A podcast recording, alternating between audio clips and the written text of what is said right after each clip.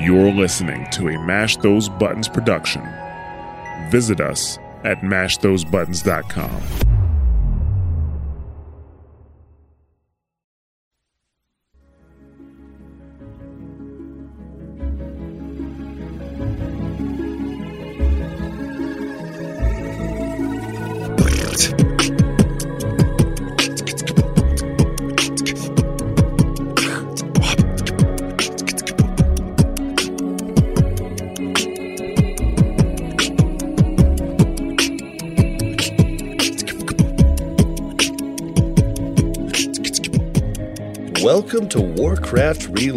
podcast brought to you by Mash Those Buttons, covering World of Warcraft Classic, now TBC, and its community. I am Bobby, also known as Blazing Bob, and today we are joined by Ryan, aka Cognitive Pit. How you doing? Doing pretty good. I uh, I must not have been looking at at the Discord call because I popped into this stream for a second. I saw you flex, and I was like, I didn't see you do that. So I'm doing Yeah, great after you a did display like that. that. My spirits are up. I'm I'm pepped. I'm hyped. Oh man, and we're also joined by Mel, aka Melarina. How you doing? Hello. I'm not flexing or anything, but you know, uh, not as hype as Yip today, but I'll get there, guys. Don't you worry. oh, I don't know if I'm even hyped. I'm like, anxiety has been at 150 for the past like 48 hours or 24 hours or whatever it's been. It's been rough. But we're also joined uh, once again by Naismith. How are you doing, sir? I'm doing great. Thanks for having me back. And just for you, Yip, I am always flexing. oh, good. I'll I'll imagine that the whole time. God. Oh man, well, thank you for coming back on the show. And if anybody's curious about about Naismith's background or anything, we did an interview with him towards the end of the show on episode thirty three. So make sure to check that out if you you hadn't before. All right, a little bit of house housekeeping. No new reviews. It's a bummer, but you know it's going to happen It's from time to time. You guys killed it every week, so can't ask for anything more unless you want to give us more. yeah, I can I can only assume hundred percent of listeners have reviewed the podcast. Otherwise, why would they let Bob down like this? Am I- Oh, man. Am I allowed to review this if I've been on the show? Is that something hundred percent? I'm gonna say hundred percent. Yes, one thousand percent. Oh, yeah, right. Bob Bob is half the people who review it. So That might be true if you didn't have to attach a credit card to every iTunes account. Be a lot of work and a lot of danger with with your credit card. So I don't recommend that to listeners. Just give us one review. You can, you know, take your mom's phone and give us a review on that. I don't mind. We'll we'll take it. All right, but then also, uh, just a quick thing. Grayson Smith is our winner of our YouTube con- contest for the twenty dollar Blizzard Cash Card, which will come in handy soon, my friend. Oh, it will. So if you wanted to see that drawn live, I did stream it live on our YouTube channel. So it's on past streams on the Mash Those Buttons YouTube. I said I'd do it live. The stream blew up last week. I couldn't do it live. If you would put an email address in your YouTube about section, that would help me a lot. If not, email us at WCRpodcast at gmail.com and I will give you a way to prove that it's you. So, with that being said, what have you guys been doing in WoW lately before we get into the craziness? Mhm. Um, I think I've just been rating. Uh, I've been I've been so so busy in life. Wow, always. well, you sometimes did raid take a step lead this back. last week. yeah, I did. I did. yes, our you uh, and a few others came together and raid led. And I mean, I, I'm not going to lie, Yip. I was worried at the start Oh, yeah, of the our- night. And by the middle of the night, I was like, dude, you guys are killing it. But yeah, go ahead. Yeah, I was gonna say our fearless leader uh, apparently had a migraine and went to bed early uh, without letting us know. Normally, he sets an alarm for raid time to tell us if he's gonna make it or not if something's up. So it's we we pull at eight and it's like seven fifty five, and we're like, "Where's Harsk?" And every time he's missing, our raid just is in shambles. But we pulled it together, and we had a two and a half hour one night nax, I think, and uh, Yeah, super super happy. Everyone everyone really focused. I don't think it had anything to do with my raid leading. Everybody just we also had DMF, so I think that nobody wants to everyone's doing their best. Everyone was focusing, trying to keep their buffs, trying to, you know, parse on bosses and things like that. So it was nice to see everybody come together and prove right before the end of classic we can do it without without our linchpin uh, raid leader. We can we can still do it. Well, it was a group effort too. It was you and all, and all of the officers really, and then on top of that, corpse and executive, you know, the two main tanks did a really good job of being vocal, and I mean, that was great. Yeah, we have a notoriously our two main tanks, uh, and then I'm the third tank. Our two main tanks are notoriously quiet tanks. Like a lot of ninja pulling and things like that are not super communicative. Um, which is which is sometimes it's fine because we do have like a vocal raid leader who's not a tank. Uh, but they stepped up like crazy. I was really happy, uh, and we kept it together. It was good. Uh, I was really happy with our guild. Uh, and then going into TBC, I I really couldn't be happier with the people that we're playing with. It's kind of Yeah. amazing how little changes in routine like that can really cause people to focus so much better than they normally do. Yeah, Well, last True. week though was a real shit show. It was week before last, right? Well, No, it was. It no, wasn't you're right. this it was, week, it was yeah, last it was week. last Yeah. week. Yeah, it was awful. So I think everybody came in like mm, we got to redeem ourselves a little bit, or nobody's going to TBC. Yeah, we wiped on like Gluth, I think, last week, and it just Yeah, ruined it our entire. so we had we had a two night Nax, which we haven't had to do in a little while, I think, and it was it was good to come back. if it makes you feel any better, uh, Ale told me Ale almost couldn't come to our alt run last night because Eden, Def Camp, and Meldoron and Ale's Guild had their worst Nax ever on on uh, their first raid day. So they had to go back in and clean that up. So he wasn't sure if he was going to be done in time to come to our alt raid, but he did make it. So it was cool. That's kind of I kind of like that about Nax. It's just like this great destroyer. Like even even if it's on farm, you can't autopilot a hundred percent. yeah, You, you know, you can for parts, but uh, you know, you can get messed up. You know, suddenly you have two people mess up on Thaddius and your raid's wiped and you're like, "Oh, oh great." oh, like, okay. Uh yeah, so Nax is is is fun for that reason and also sometimes not fun for that reason. Well, it's just it's such a marathon compared to anything else we have, and it requires so much more focus. It's Yeah. yeah, Mm. it's Yeah. I Yep. I think it's it's by And far the consumes. yeah, it's by far the best rating classic, but it's so expensive and it's so demanding that it, it can get a little tiring sometimes. Yeah, if uh, this is this is gonna sound really weird, but it almost feels like it should have a two week lockout just because it's so big and long. like it's just like going back there every week is just it's a lot of time in a single raid. Uh, there's a lot of bosses. Like what? There 15 bosses in in Nax. That's just it's just so much to get through. If there was a two week lockout, we would have killed KT a lot earlier too, but that would have pissed off the other guilds, you know. Mm-hmm. yeah. Well, none of that matters anymore. it's not really expensive anymore, though, right? Yeah, it's not expensive. It's not anymore. yeah, it's not bad unless you're It- messing up really bad. I mean, it's honestly it's not expensive if you don't wipe it all either. It's really not. yeah. too crazy. It's just that progression on whenever we had nat- or like gr- any protection potions, whether it's the shadow or frost or even AQ with nature. You wipe on those bosses and you just consume so much gold. Uh, four horseman progression for us was pretty rough with all the protection potions we blew on that. Yeah. Actually, that was one of the ones we got pretty quickly, believe it or not. yeah, sort of. did. But uh, Yeah. okay, but what have you been up to, Nace Naismith? Uh, well, I've not been up to as much as I normally am. Uh, my guild that I had been in for all of Classic broke up uh, this last week. So there was some guild drama, some, you know, same thing that always happens. Resentments build. People want to move on to different things. And a lot of people wanted to escape the dying server that is Stalagg. I believe the WoW census showed that we have 650 raiders logged uh, this last week, so that's not too many. Wow. Uh, we have had zero alliance log in months, I think. So It's crazy. it is a default Ooh. P. it's a default PVE server that is technically a PvP server.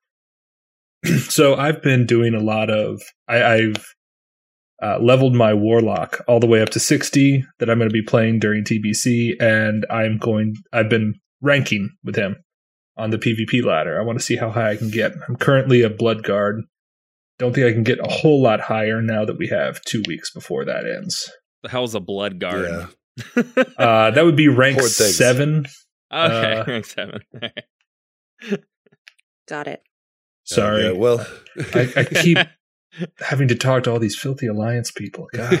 I, I only I only see the titles after I slaughter the horde and out in the fields, and normally I'm the dead one. So it's yeah. It was funny before before the podcast. We were talking a little bit. You're like, yeah, I'm taking a break right now. I'm just ranking. I'm just leveling a warlock and ranking, and I'm like, okay, Well, you have to remember that on a dead server like Stalagg, it doesn't take a whole lot to get a really high rank. Oh.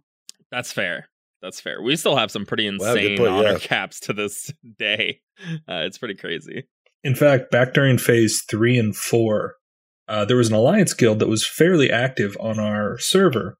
Uh, but what it was was it was a lot of uh, transfers that came to our server specifically to rank, and uh, they would get high warlord and they would leave.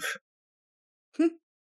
that guild was called a yeet, and what they would also do is take a thousand gold an hour from a horde guild uh, to grief a, another horde guild.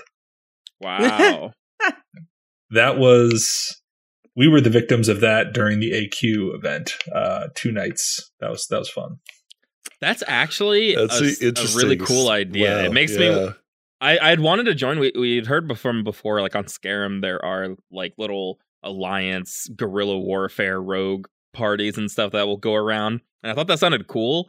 But also getting paid to do that sounds awesome. I, I think Yeah. we should all train. We should transfer over. You said there's no raiding alliance on your server. We'll be the one guild, and we'll take uh we'll take money from people to murder other Right. guilds. It is. It's a bizarre. Stalagg is a bizarre place to be right now. I kind of feel that bet, I about everywhere. Like, is there is there a server? Because for a long time, I was sort of using Whitemane as the default server. There's a lot of there was a lot of people. It was the biggest server for a while. But big servers are just as crazy and weird as small servers. Like things are not normal there either. Inflation is a million times worse. It's just a different big way. Yeah. and like, what is a normal WoW server? I mean, obviously, it's probably neither of these servers. But is is Right. medium population the the ideal I have no idea. Um, I kind of like in for a few reasons. I like smaller servers. Usually, you actually have access to or have a chance at a world boss, which on large servers in general you never do. Yep. Never even seen one on on Whitemane personally. Oh, geez, you haven't Same. even seen one.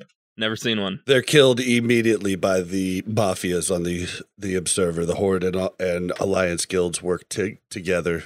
They're killed almost instantaneously. Wow, we had one guild that pretty much owned them like that for the first three phases. Uh, they had like summoner alts that were all there Yeah. and um, stuff like that.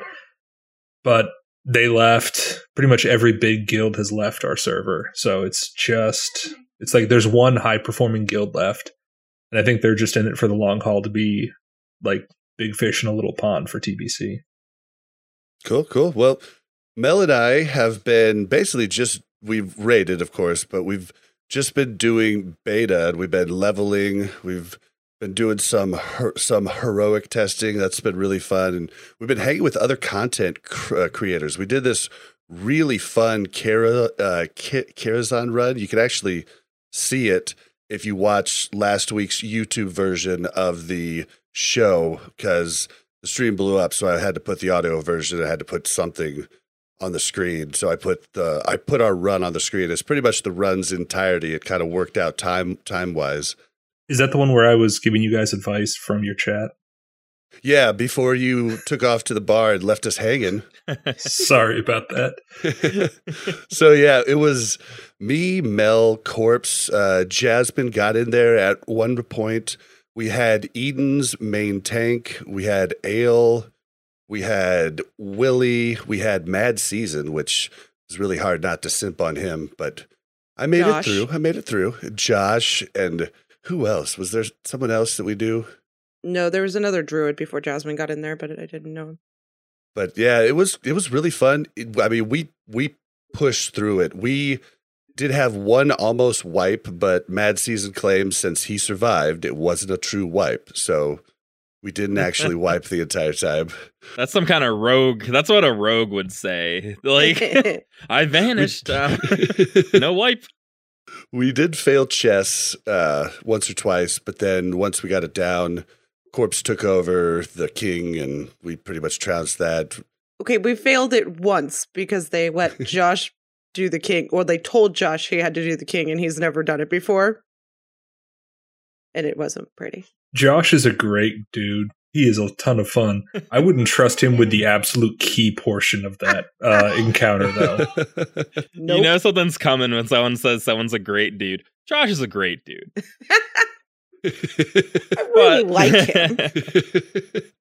oh, but yeah, so we did not. We we went back after we were done with it all and tried to kill N- uh, Nightbane a couple times, but that just wasn't happening. Especially with the group we had. We had three warlocks, two shaman, priest, a warrior tank, a paladin tank, and then Can we also mention the F up that nobody had cares on keys?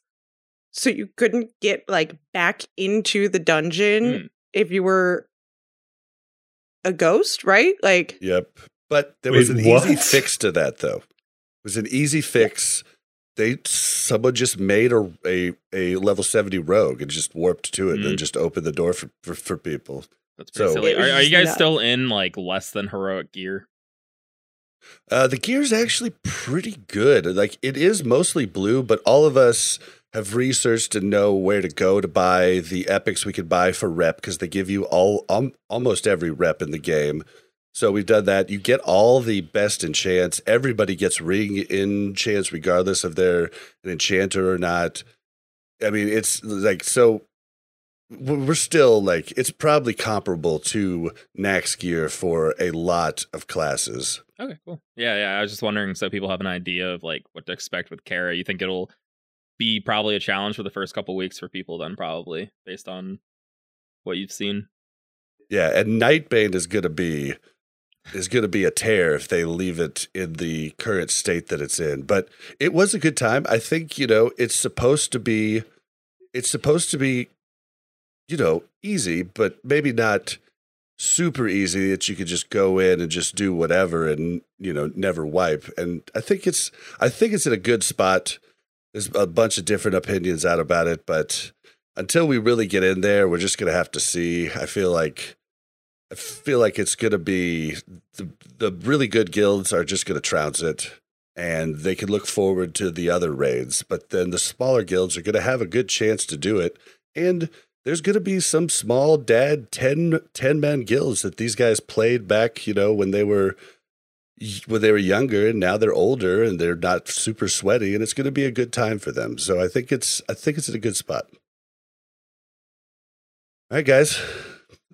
We've got a ton to talk about. Let's go into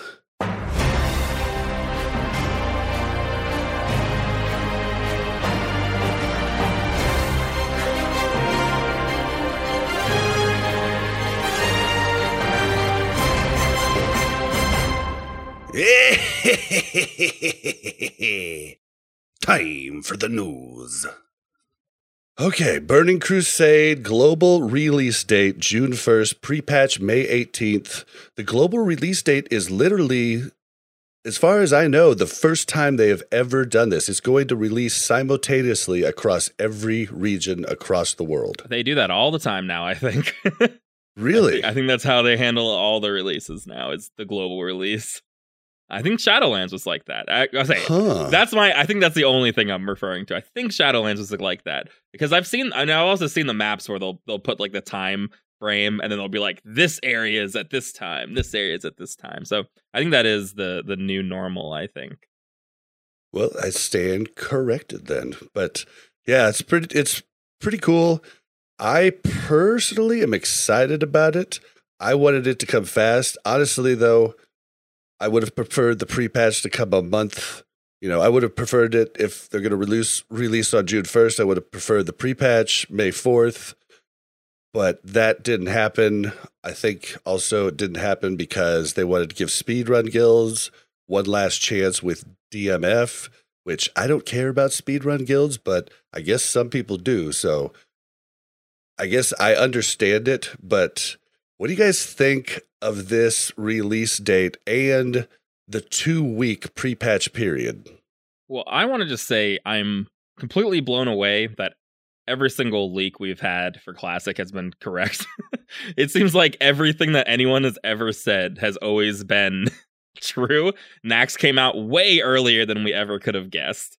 And now May 18th has been leaked forever as the pre patch date. And yeah, it's just correct.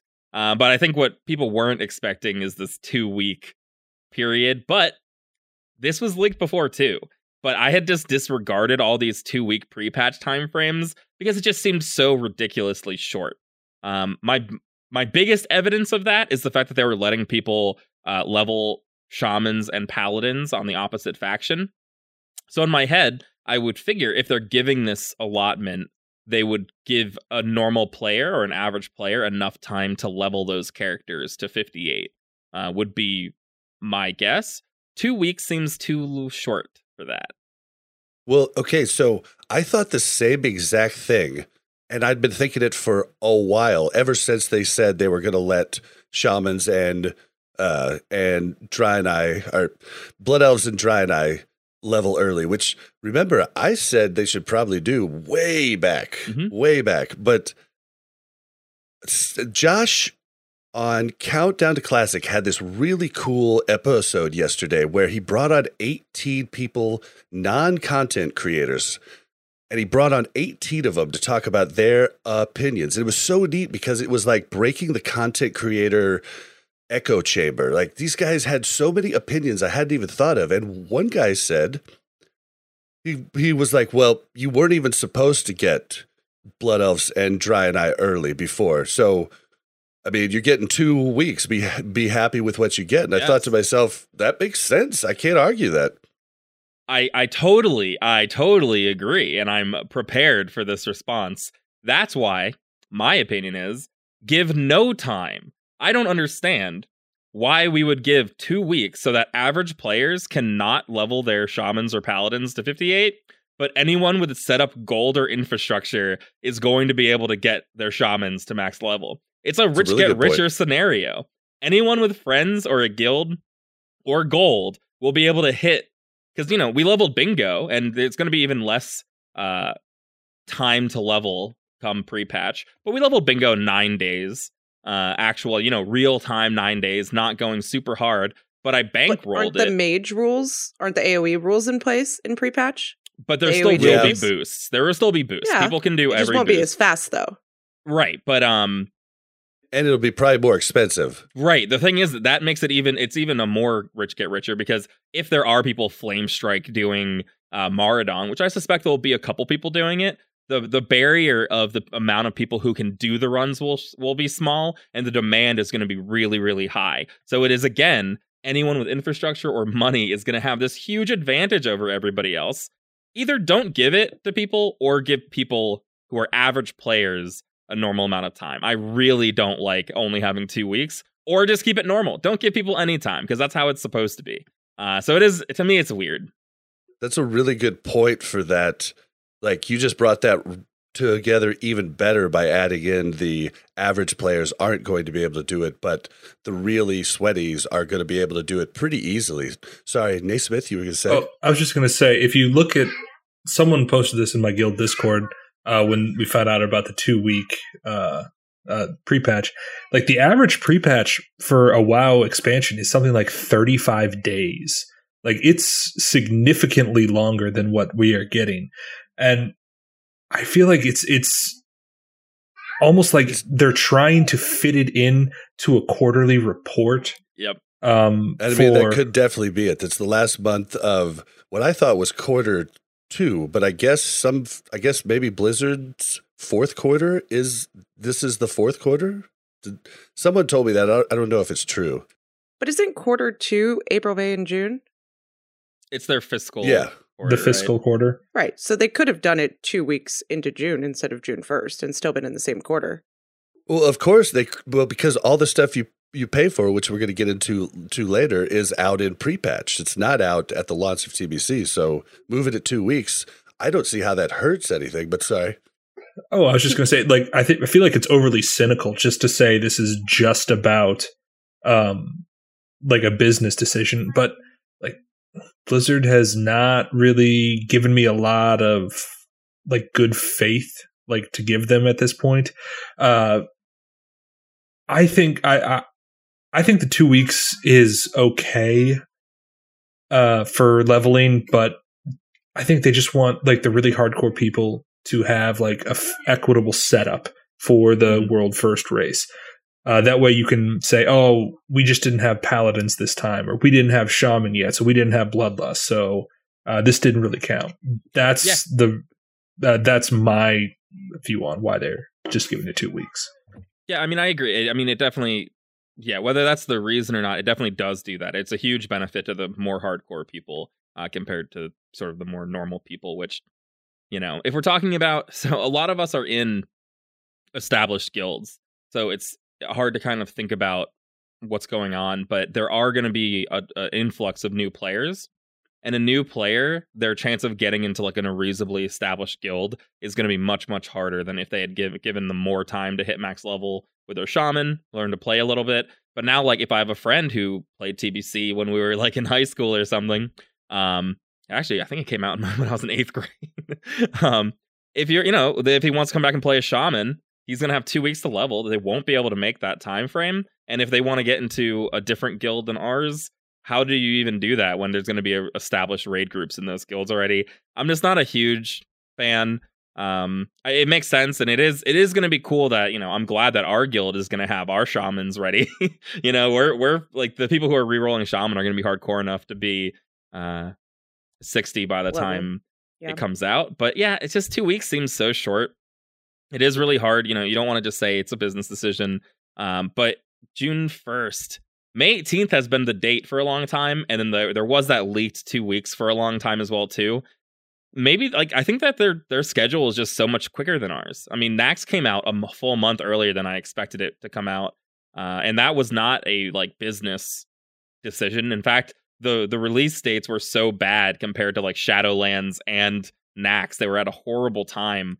Uh, so I, d- I don't even know if they would be even thinking business uh, for some of these release dates. It makes sense Yeah. if they're trying to like give enough time for like if they're trying to think other MMOs, you know, the Amazon MMOs coming out over the summer. They know if they were thinking about these things, June first sort of does make sense. You get that established uh, player base, but I don't even know if they think about those things when they don't even think about it for their own release dates with their own internal games.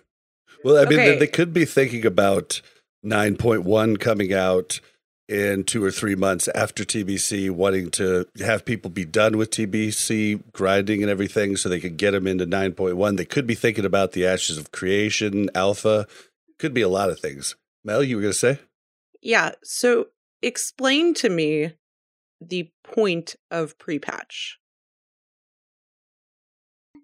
I think originally there was like behind the scenes they were working on like errors that were brought up uh like with the new talent systems like because with every pre-patch you get a whole mess of new content. You whole, get a whole lot of new abilities or changes to stuff.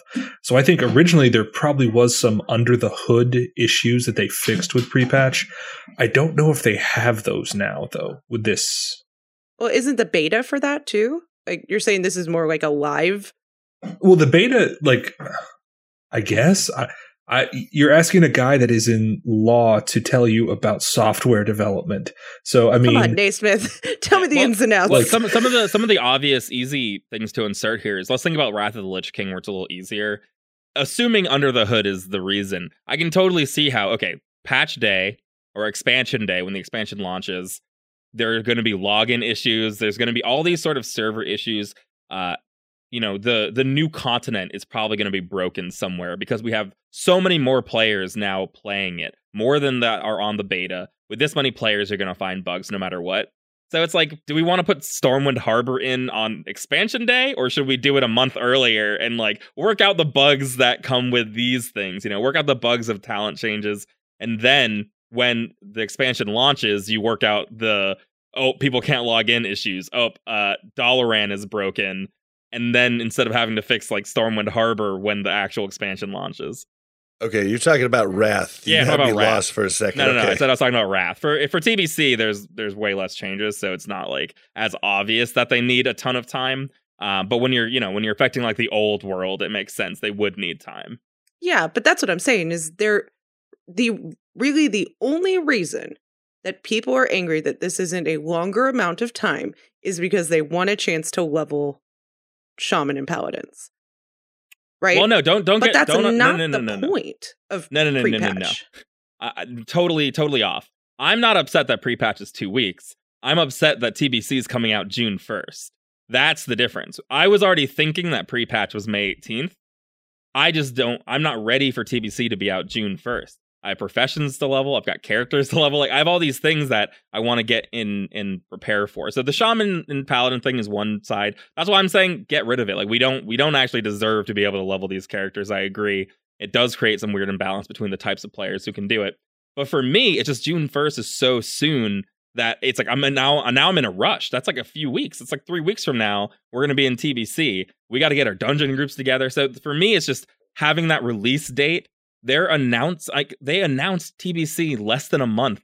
The actual release date less than a month from when it was releasing. That to me is crazy. Isn't that weird? That's yeah, like that's they what I three months for WoW Classic. So why the short Because period? I don't get it. I, I wanted to talk about that for a second because that was something that seems like really off. Like we have less than a month before this major release, and like I know a lot of people I've talked to, the sweaty people in my guild, like they want to take time off of work so that they can play a lot, and we can't do that if um like we don't have enough time. Like uh, some people require a lot more notice before they can get time off.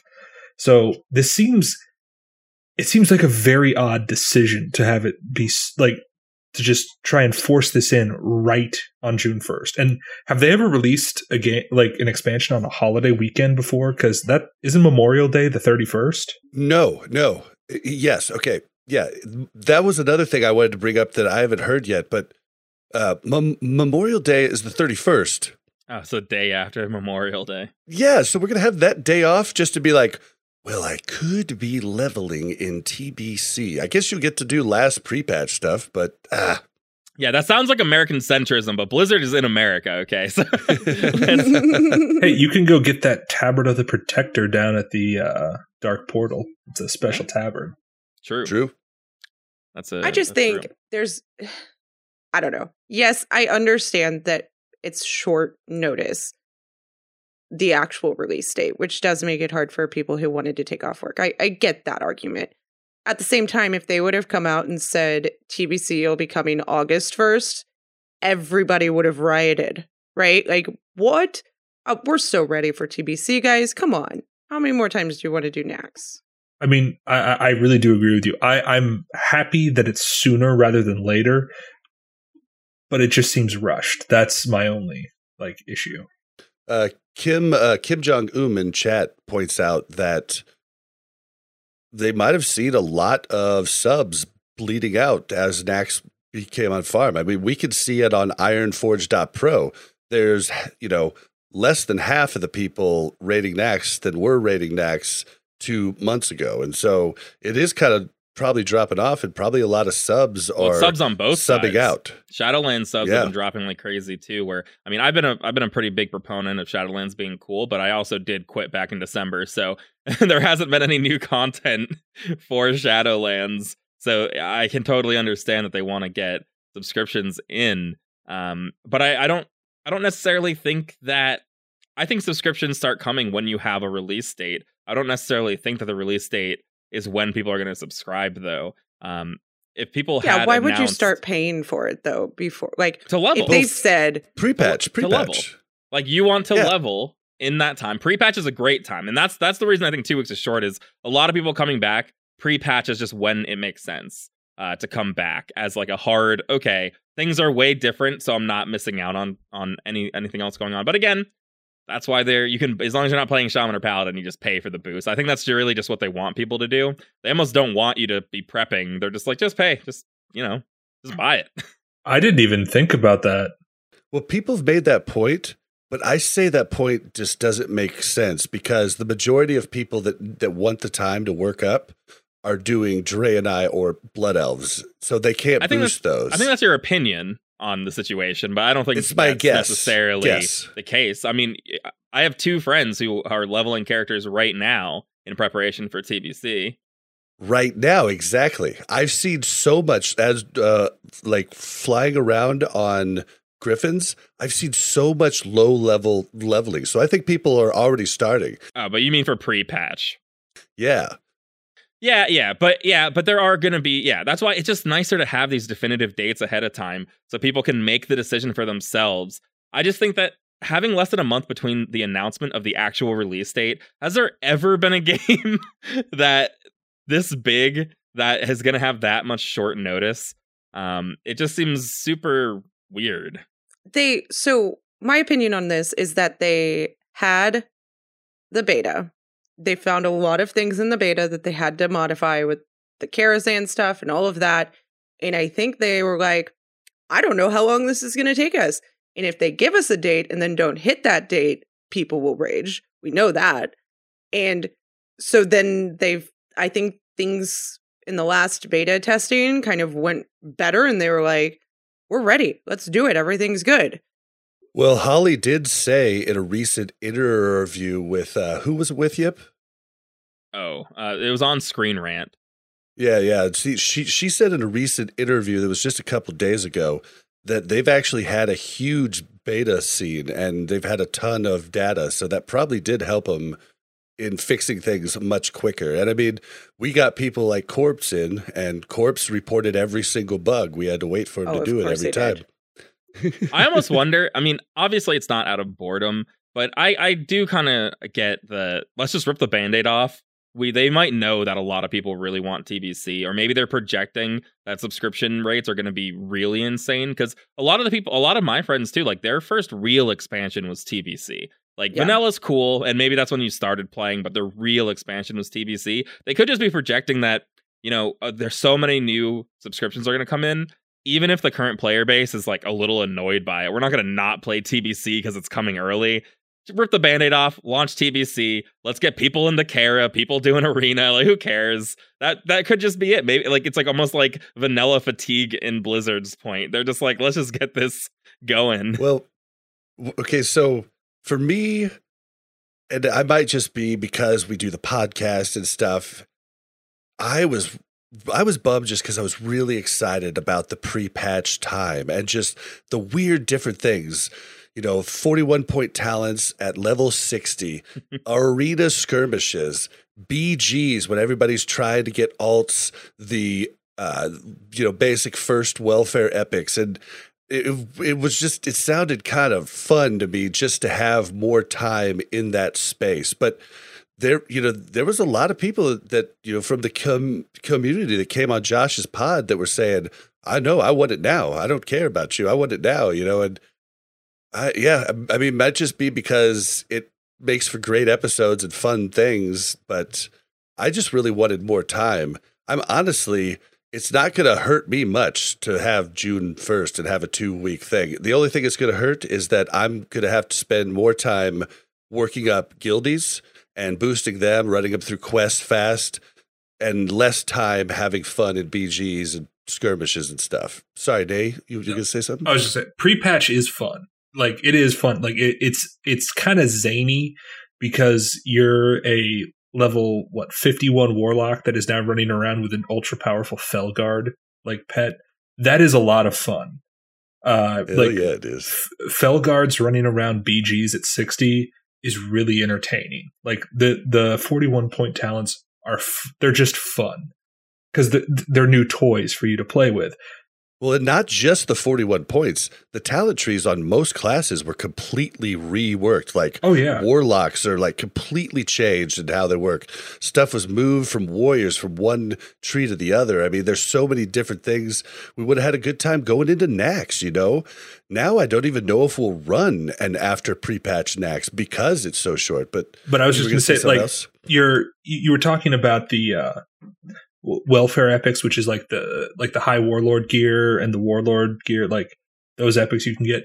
Those, while they're, I think they're fairly equivalent to tier two, are still fair replaced fairly quickly in uh, TBC. Some of them, some of them, but Mel and I have worked up to level 68 and I'm on my Mel's replaced no gear. Uh, cause she's in tier like three one and like, trinket, I think.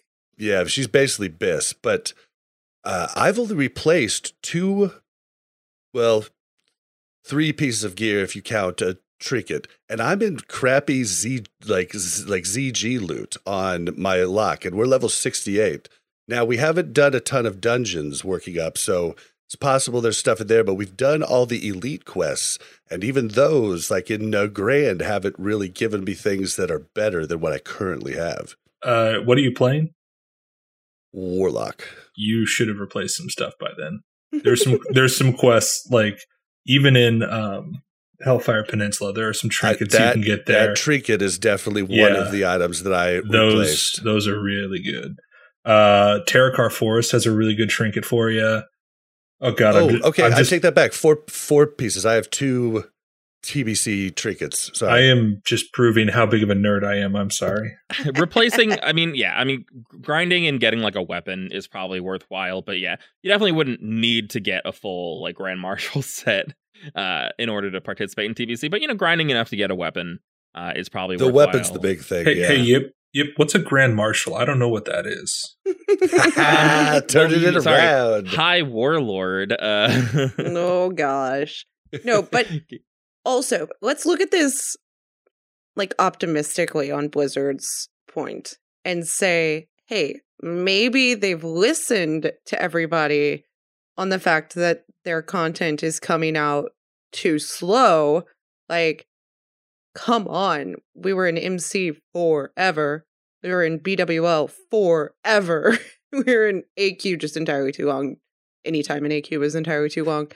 You say that though, but like, just imagine how non pre bis we would have been going for forward had we been not been in there forever. You know what I mean? Like, there's still stuff people don't have, you know, and it's it's been cool to be bis throughout the game. I'm sorry. Dave. Mel is right. Any time in AQ is too long in AQ. Yeah. AQ sucked. I, I loved AQ. AQ. It's so big and open. You guys, you guys having done Nax maybe hate AQ, or maybe because of how much AQ you did, you hate AQ. But going from BWL for like nine months when you're trapped in these tiny corridors, it was a relief to be in like a big open. Like I love that Battle Guard Sartura fight where you're just in an enormous room. I'm sick of fighting dragons in hallways. AQ I'm was be like a relief. the reason I hated AQ the most was because the stupid gear didn't tell me what it was. And It was pretty annoying. So my, you know, solve to that was I just don't bid on anything. Unless like I'd got like a couple things that were like, you know, Nax does the same or- thing. Yeah, no, but it's the tier gear for Nax and like it was much easier to figure out. If Leave me we did gear the way we do it now, though, where we do it during slow times, when something dropped, you would have had time to Google it real quick. The problem was is we used to do gear, boom, boom, boom, boom, boom, boom, boom, Yeah. and you're like, oh, I, yeah, I should have rolled on that. There was dang it." also minimal priest upgrades. And you can only look at items for World of Warcraft while you're in the raid. That's a really big problem too. Is there's Yeah, no like I you know. can't like Google it after raid or before raid. It really stinks. No. or even before you pull the boss. Atlas loot. to build on Mel's point, uh, not the gear just isn't confusing in AQ. It also looks like absolute garbage. Mm. I think all of it does. Like, Yip's gonna hard disagree with you here. uh, I'm sorry. Look how cool I look. it does could look kind of silly on Horde, but I think humans look pretty cool in like the warrior gear. I am a giant goddamn cow with purple shoulders and this dumb purple helmet.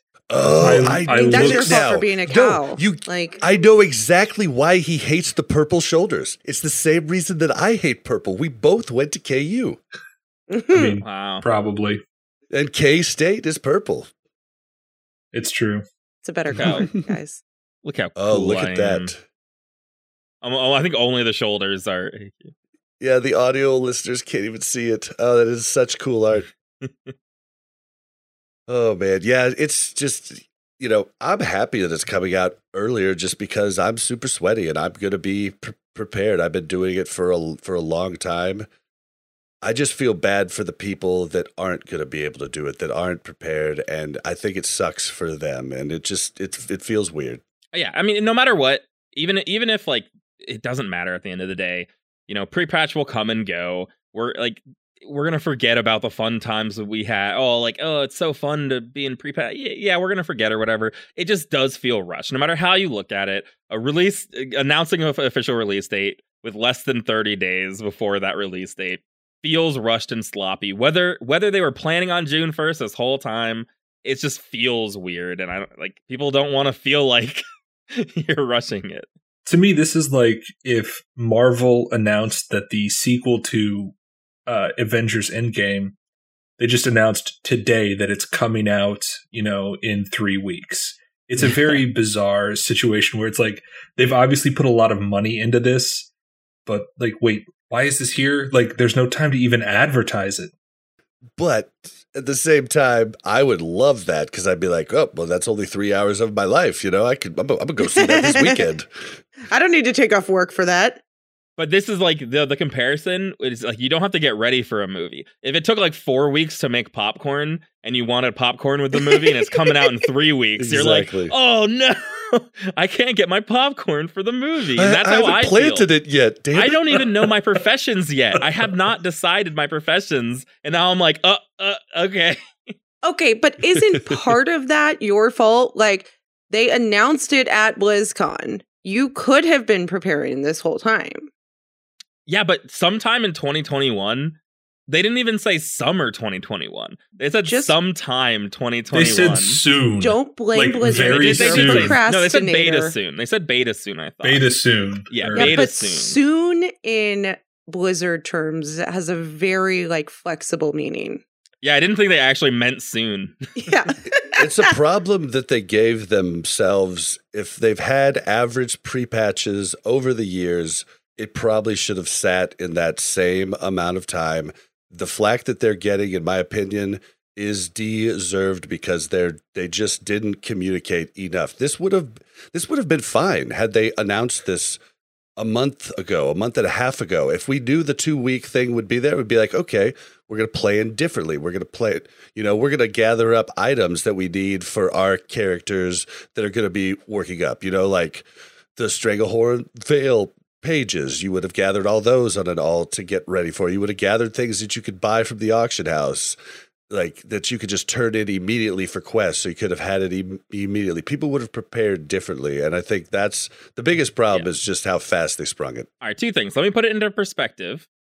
They announced that there would be a TBC beta at BlizzCon with more with more time frame between the announcement at BlizzCon and beta between the announcement of actual TBC and TBC's release. So let's not act like it's normal that they announced it so crazy late and weird. How long that has the beta been out out? so quickly. just a quick note that uh BlizzCon announcement, hanging out with Josh, like all of us did. That's where I met Bob and Mel. Yeah, it was a good time. and Bob and I just kept talking in DMs the entire night about stupid Kansas City stuff. Like the fact that I was super drunk on uh was it Boulevard Tank Seven that night. You and I were both pretty. uh Yeah, we were pretty Brought pretty us all together. out and then there. Finally, I want to address a, a chat comment real quick. Someone said if you haven't already decided your professions for TBC, you don't actually care that much about TBC, do you? I want to answer that with a, a really. So let me let me let me get this straight really quick. no longer playing. Uh, who asked that? If you sit and think about something over and over again, does that mean that you don't care? If I sit for when I when I go to make a car purchase, if I do due diligence and take a look around and shop around, look at the safety of something, you know, look at you know, it does does that mean I don't care about it? Or yes. is it actually that I'm taking my time to figure out what professions I want in TBC? It means you're indecisive. The Because- only way to the only way to shop for cars is to buy the first one that you see that's Right. red. yeah, or or just look at I've Wowhead. done What- that whatever for car, years. I whatever- don't recommend it. whatever car Icy Veins tells me to get, I'll just buy that car. that's that's what I need to do. But in reality, I'm playing Warrior.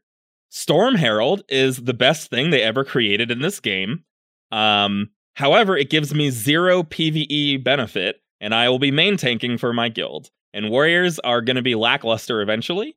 So my question is, should I get professions that are going to help me PvE solely, or should I actually take blacksmithing and then get that Storm Herald so I can smash people's faces in? That's why I haven't decided my professions. I'm not going to level blacksmithing all the way up if I'm not 100% sure that's the route I want to take. Storm Herald is cool. Yeah, it's it's, it's expensive, right? So it's a Yeah. big decision. It's not a small decision if you don't buy gold. If you buy gold, it's a small decision. But sorry, Dave Smith. uh, Storm Herald is cool, but the Lionheart Executioner, that's the best sword they have for and for any I think in terms of just aesthetics, that is the sword you want to make. Okay, for aesthetics, uh, y- sure. yeah. Well, we're talking about a four second stun, dude. I'm, I'm talking about a, a seven second chain stun is what I, with my warrior, which is what I did in uh, an actual TBC. So the question is, do I PvP on my warrior, which I've already done at a very high level, or do I do something new? Maybe I play my mage for PvP and I just get like enchanting on my warrior for the little bonus I get from enchanting my rings. should do you should do that, dude. I'm doing it literally for the reason that I did really well in TBC PvP on the lock. I'm just not even gonna mess with it now because I don't want to ruin Oh, that beauty that I that beautiful Yeah. memories that I had. I'm going to start something new. I'm going to learn something new, and I'm not going to realize how bad I am now at Warlock PvP. Oh god, I am I am reliving all of my nostalgia. Uh I am a warlock again for the first time since Mists of Pandaria. Uh if that tells you how long it's been since I've been a warlock. I don't think it tells Bob anything about when. It doesn't. No, it Miss, doesn't. was that was that two expansions ago? Mists of Pandaria. What? God, I think that was four expansions ago. yeah, now. it's been a while. Oh, it's been a while. Been a long time. It's funny how Wasn't it's it long. after Kata? yeah, yeah. it's after Kata. I think I. I think I got a friend, like a recruit a friend boost to 90 after Kata. I logged in for 15 minutes, saw that they took away talents, and I was just logged out. Mists of Pandaria is like my middle of college expansion. So I was just like, go away. I'm playing World of Warcraft at college now. Get out of my I can room. finally stay up as much as I want. yeah, Leave that me was alone. like- No, I don't want to go to the party. Goodbye. yeah. I was actually uh I, I got a few top 100 US kills on bosses in Mists of Pandaria. Uh that was a really cool expansion, I think. It's Yeah. Bob, you, you you missed out when you like learned about the talents. I, t- I totally agree with you, by the way. I think Mists of Pandaria was, was, was great. Dude, I watched Kung Fu Panda. I got the gist of it. But we should probably move on to uh to something else. So we're going to talk about the deluxe edition next, but real quick, I wanted to give everybody a tip that I think is really neat. Now I have to start it off with a really big caveat, a huge warning, caution. This could get hot fixed at any time before the patch. So if you're going to do it, I would do it right before pre-patch and make sure that it still works. But Do was what? watching I'm going to tell you oh, was okay. watching a uh, classic WoW Curious uh, video on on YouTube. He's a YouTuber. You should check him out. But he showed that you could have someone buy you a mount from another faction and then trade you that mount because right now to buy the mount you either have to be exalted or that faction. You can buy the mount it's binds when used, so you could trade it to someone else. So they traded it to me. I copied my character to the beta server. The tooltip has changed now. Requires 150 riding skill, requires male, or requires human, druid, blah, blah, blah, blah, blah. But in the in TBC, you have to have exalted to buy it, but you don't have to have eh, you know exalted to ride it. You just have to have riding skill.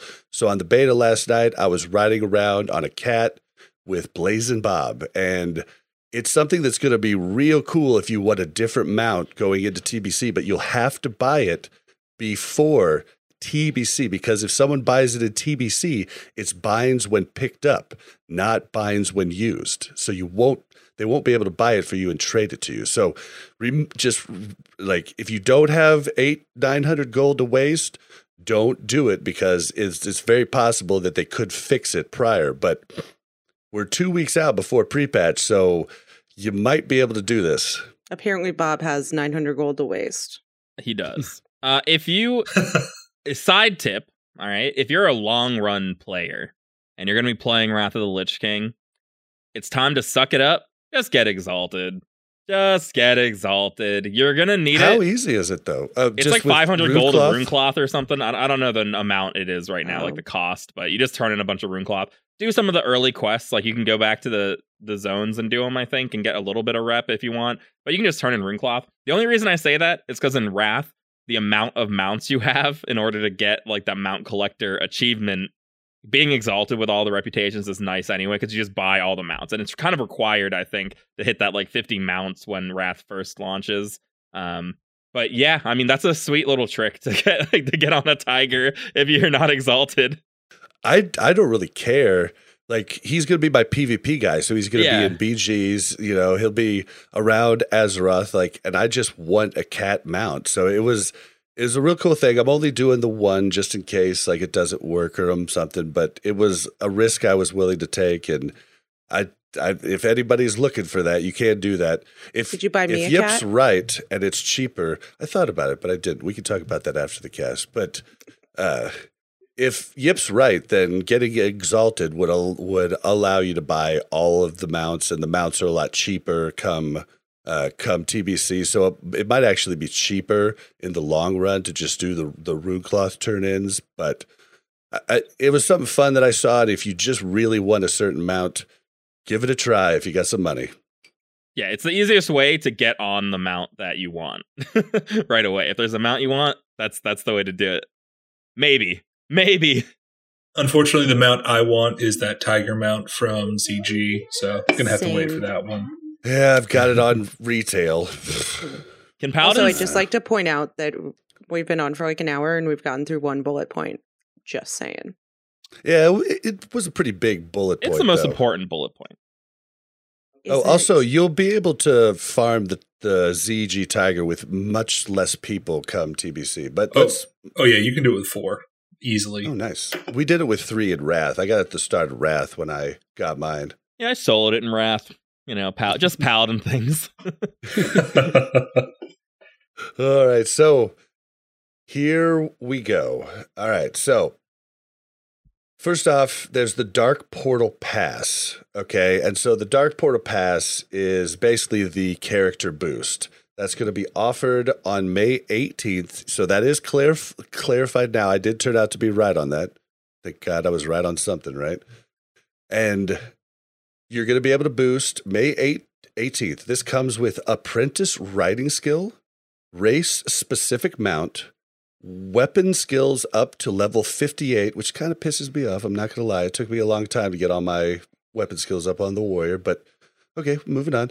Access to certain flight paths. So maybe it's not all the flight paths now. Maybe Blizzard listens to Warcraft Reloaded, but a set of level 58 magic green quality ge- gear. So that's a it's going to be that crappy gear we got with the level 58 boost on TBC. Why does it say magic quality gear? Because that's green. green mat green quality is magic Is it? I I don't I know. didn't I'm know that guessing. either, actually. Well, I'm it's, just it's guessing. technically uncommon. I don't know why it's called magic quality here. Actually, it's uncommon Yeah. quality. Uh, It- so that is isn't a little bit odd. Isn't magic what it's called in Diablo? I don't know. No. All right, well, let me get through this and we can talk about the rest of them. So, That is obviously the most important bullet point. Note here, Bob. you'll also get up to four rune cloth bags, 14 slots each.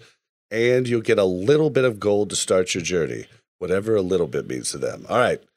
What do you guys think about this?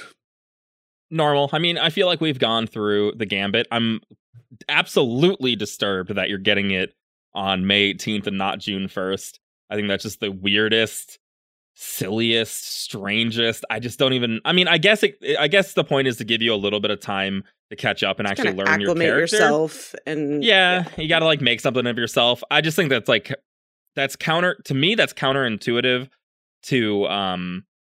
This is giving people a bigger benefit. I I I, I like the boost even less. I, I mean, I don't like the boost, but I like it even less when they're given time to actually hit sixty. Because boosting on June first, when TBC launches, you're already behind everybody else, so you're not really. It's not pay to win because you're actually behind when you're paying. To me, now you can kind of catch up with everybody in that two week period. Um, And they're getting the chance to possibly raid too. Yeah, the chance to possibly raid, which at the end of the day, I mean, for the for what the Dark Portal Pass is meant to do, which is just bring people back and into the community more, then I guess I do kind of agree with them releasing it earlier. The thing I was saying before about normal players being able to sort of find a guild and be able to raid alongside people, uh, this is the best way to handle it so that they can catch up in that two weeks and have a chance to actually play with people. Uh, so yeah, I mean, it just is what it is. We knew this was coming. Uh, Yip's right. Uh, we've known this is coming. This is exactly what I thought would happen. Uh, I, I did think it would be released on like release of the actual expansion, but I So was I the only one that thought it was going to No, be I- pre-patch? I think they said it would be in pre-patch. They never No. said. Yeah, they No, said never this- were the, yeah, super the clear. snapshot was pre-patch, but they never said that the uh, boost would be. Oh, uh, I assumed last it was going to be pre-patch, but yeah, I don't know. I think they played it vague on purpose just so they can reveal as little as possible. But that's just because Blizzard does that constantly. We didn't even know it was paid. Blizzard's also been punished though for saying things and then them changing, right? Like you get this all the Yeah. time, right? They want trans, everybody wants transparency, but then when they say something like, "Hey, we're probably going to have it do this," and then it doesn't happen, then it's all hell breaks loose then. Yo, I agree. This is way better than them changing it. But like they did, it was so vague when they announced it. I was saying like we've had episodes where we talked about whether or not the boost was paid or not because they just literally did not say anything. Yeah. Yep, and everybody seemed to say they said paid. Like in all the content I consumed after BlizzCon, I'm like, dude, they never said it was paid. They just said there was going to be a character boost offered. People are just cynical and think Yeah, cloning was definitely said to be a paid service, but they never they never clarified the the boost. till now. I mean, I've yes, been yes. I was actually on Countdown to Crusade and had a extremely lengthy debate with other people about the boost and like the veracity of it. I I I, I don't think I'm going to use it, but I, I'm not like offended by it being included in the game like some members of the community are. It's I do think it will allow like a certain amount of the population to rejoin the game that has not been in for classic. See, and I'm going to be completely transparent. I'm going to buy it for sure. Poss- like possibly on both of my two accounts. I mean, it feels crazy to me to leave an extra, you know, tailor sitting there not making me two cloth a week to get my pre my pre BiS. It seems like crazy if you have the money. It seems crazy not to do it. Bob, you can make four cloth per week. Well, no, no, no, but I'll get two cloth for my specific gear set. Yeah, yeah, your specialty.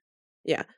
The people that are coming back for TBC that didn't play Classic don't want to relive the Classic leveling experience. So, like, whatever. all my all my friends who who joined classic with me like not my like hardcore gamer friends but like friends from high school we played world of warcraft the first time around all of them quit in the 40s they just didn't make it to 60 at all and i think a lot Right. of people have friends like that i think at the end of the day the boost is going to be so good for population it almost like i can't even now that they've announced it and we've had sat with it for a while, I don't see a world where they didn't offer a boost because the whole point is like if they wanted to play classic, they would be here. They would right have played. now. Exactly. Yeah. So that I yeah, I mean, I think eh, people just have to get over the fact that Classic isn't everybody's favorite, right? And it's not everybody's favorite. A lot of people just wanted to play TBC. And so here we are. And they don't want to level, and it doesn't mean they're going to suck when they get to 60, like, or 70. They know how to play the game, or they want to play the game at the end time. So just let them, let them have their thing. Yeah. The other, I, I wanted to say this with pre patch earlier, and I kind of forgot to. Um, but this, like, this could be the only time that we have pre patch also. Like, if you think about the long run of what classic uh, WoW ends up being, we don't really know if there's ever going to be a progression server forever that goes from like classic or goes from vanilla to TBC to Wrath or where however far they go. Um, so it, it it could literally be that next time they do like a fresh for TBC, maybe it just puts everybody at 58. Like maybe that's what TBC Classic is what they want it to be in the future, where the focus is the Burning Crusade. Otherwise, you can go be on a classic era server if you want the 1 to 60 experience. Like for all we know, that this is how they're going to handle the future of fresh servers for later expansions. Yeah. God, don't threaten me with a good ser- time. Sorry, say good. I was gonna say, don't threaten me with a good time with not having to level. Well, yeah. Well, I mean, if they go the private server route, that would be the way. Like, did any private server ever progress through all three first expansions? Yeah, well, like, yeah, not through them together, but like I think it, there were it, there were servers that let you boost all the way to the to the max level. There were servers that would let you boost to like 60 so that you could level in TBC and stuff like that. And there are servers that uh, let you start at one and level through for the expansion. But I'm not sure there was ever a there was never like a progression that went all the way through like we are now. You're telling me private servers offered boosts? Yeah, they did. I mean- sometimes The paid boosts. scandal. Yep. Yep. one of yeah. one of the most popular TBC servers was Warmane's uh, uh, TBC server, which just had a cash shop for items. like you could buy warglaives at the end. awesome. Yeah, I mean, yeah. So you know, I don't know. Yeah, I saw so many videos of people out, you know, dueling. There's like 50 people dueling, and every single one of them has Grand Marshal swords. You know, it's just like, well, I don't think that was a real server, you know? yeah, it's all about what you're looking for. Like those are obviously very different experiences, but I mean, I think that Blizzard will be somewhere in the middle. We're not going to always have the most hardcore like uncasual friendly experience with these. So, yeah, the boost is obviously here to stay. It's what we expected. I think if if you like boosts, giving it to them not on June 1st and actually in the pre-patch makes sense, right? Like obviously for someone who doesn't like boosts, waiting till June 1st it makes sense, but Blizzard likes boosts. They're putting it in the game. So uh, that's all fine and good. Uh, I think that that, you know, everyone has their opinions on boosts, but Are you telling coming. me that Blizzard likes money? I still think it'd be great to give them like a boosted tag on their nameplate, right? it's your name dash boosted. That would be hilarious. Yeah, it would just be boosted. I actually have the name saved for the character that I boost. He is going to be boosted Bob. Like, I mean, I'm just I'm just gonna own it from from the very beginning and be like, yeah, I, I boosted. They offered it. yeah, I just If think I- it should be like a title, right? If I if I boost, I might actually name him Naismith because unfortunately my character is not Naismith. But Oh no. Oh, sad. Makes sense. Sad. All right, final point. Let's move on from the boost though. But what's everybody boosting? Well, I boosted a paladin. I'm boosting a druid, I think, actually. I have a druid and a priest, and I've never played anything else. So are you not going to boost at all? I mean, you have a druid, a priest, and a mage. She she might I not boost. Forget about the mage. I don't want. I don't like my mage. But it, wait, is your mage level sixty? it's fifty-eight. Uh, Oh Jesus! uh, Okay, and I think I would like it more if I had the fifty-five water, but I don't. No, aw. just I mean, just admit why you don't like it. Like it's the PTSD of all the bickering we had doing AOE farms throughout our Oh, leveling process with our mages. It, and Bob constantly telling me that he was right and I was wrong, and I'm like, I just want you to look at this again. You're running this way, and it clearly states that we should be running this other way. But yeah, that's probably why. just a just a tip as a major. I love AOE farms. I've done solo uh, Yeah, all don't the way. duo AOE farm. Duo, no, duo is awesome. Duo mage is a huge mistake.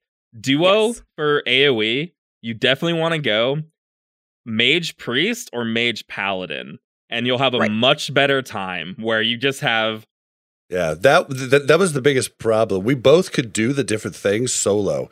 It's just right it was too chaotic with two people. yeah what it what allow you know what paladin and and priest allows you to do is you kind of have different jobs in the aoe pulls and you can do mega pulls bigger than a single mage can do but it's you don't necessarily yeah like when you have two mages that can each solo it you can end up with some really like annoying situations it's just like Oh. the slimes Oh, I know. It's the slimes before uh before Patchwerk where everyone has to aoe them down or they'll like one shot you. Imagine two mages on like opposite sides of the room aoeing them and they just spread out everywhere. We actually had some really impressive uh, boosters on our server that just they duo maged Stratholme, and they did an impressive amount of the trash in there. yeah. Yeah, really- that's yeah. actually like that's actually meta for the strat two man pull to do two two mages, but it, it's a specific route you have to take and everything. Yeah, I could boost a priest and go shadow. oh yeah that's what um kim actually was mentioning it in chat just now but i think uh some people want to do that boost like the same character of a pve and pvp and just roll with it like that or Well, I was gonna PvP on my druid, but oh yeah Shadow Priest is good as PvP too. And I kind of like thought of not healing. I don't know. Druids are so goddamn useful in PvP. Like I know. So good. That's why I leveled a druid. their toolkit is so ridiculous once they get cycled. instant cast, man. Instant cast rule the day a lot of the times, and it makes it, you know, I'm. It, it it makes it just an easier play play style. Don't at me, but Okay, Last wait, thing- no, no, no, no. We have not finished this topic. One more thing. If you could think of a good character for me to boost, what would it be? who paladin. No, I'm asking you. Tell me what you think I should boost. What do you think I would be identify with? Paladin. I mean, you've only healed ever, besides the maid. That's not true. Questing a lot, you get mad at me because I don't heal.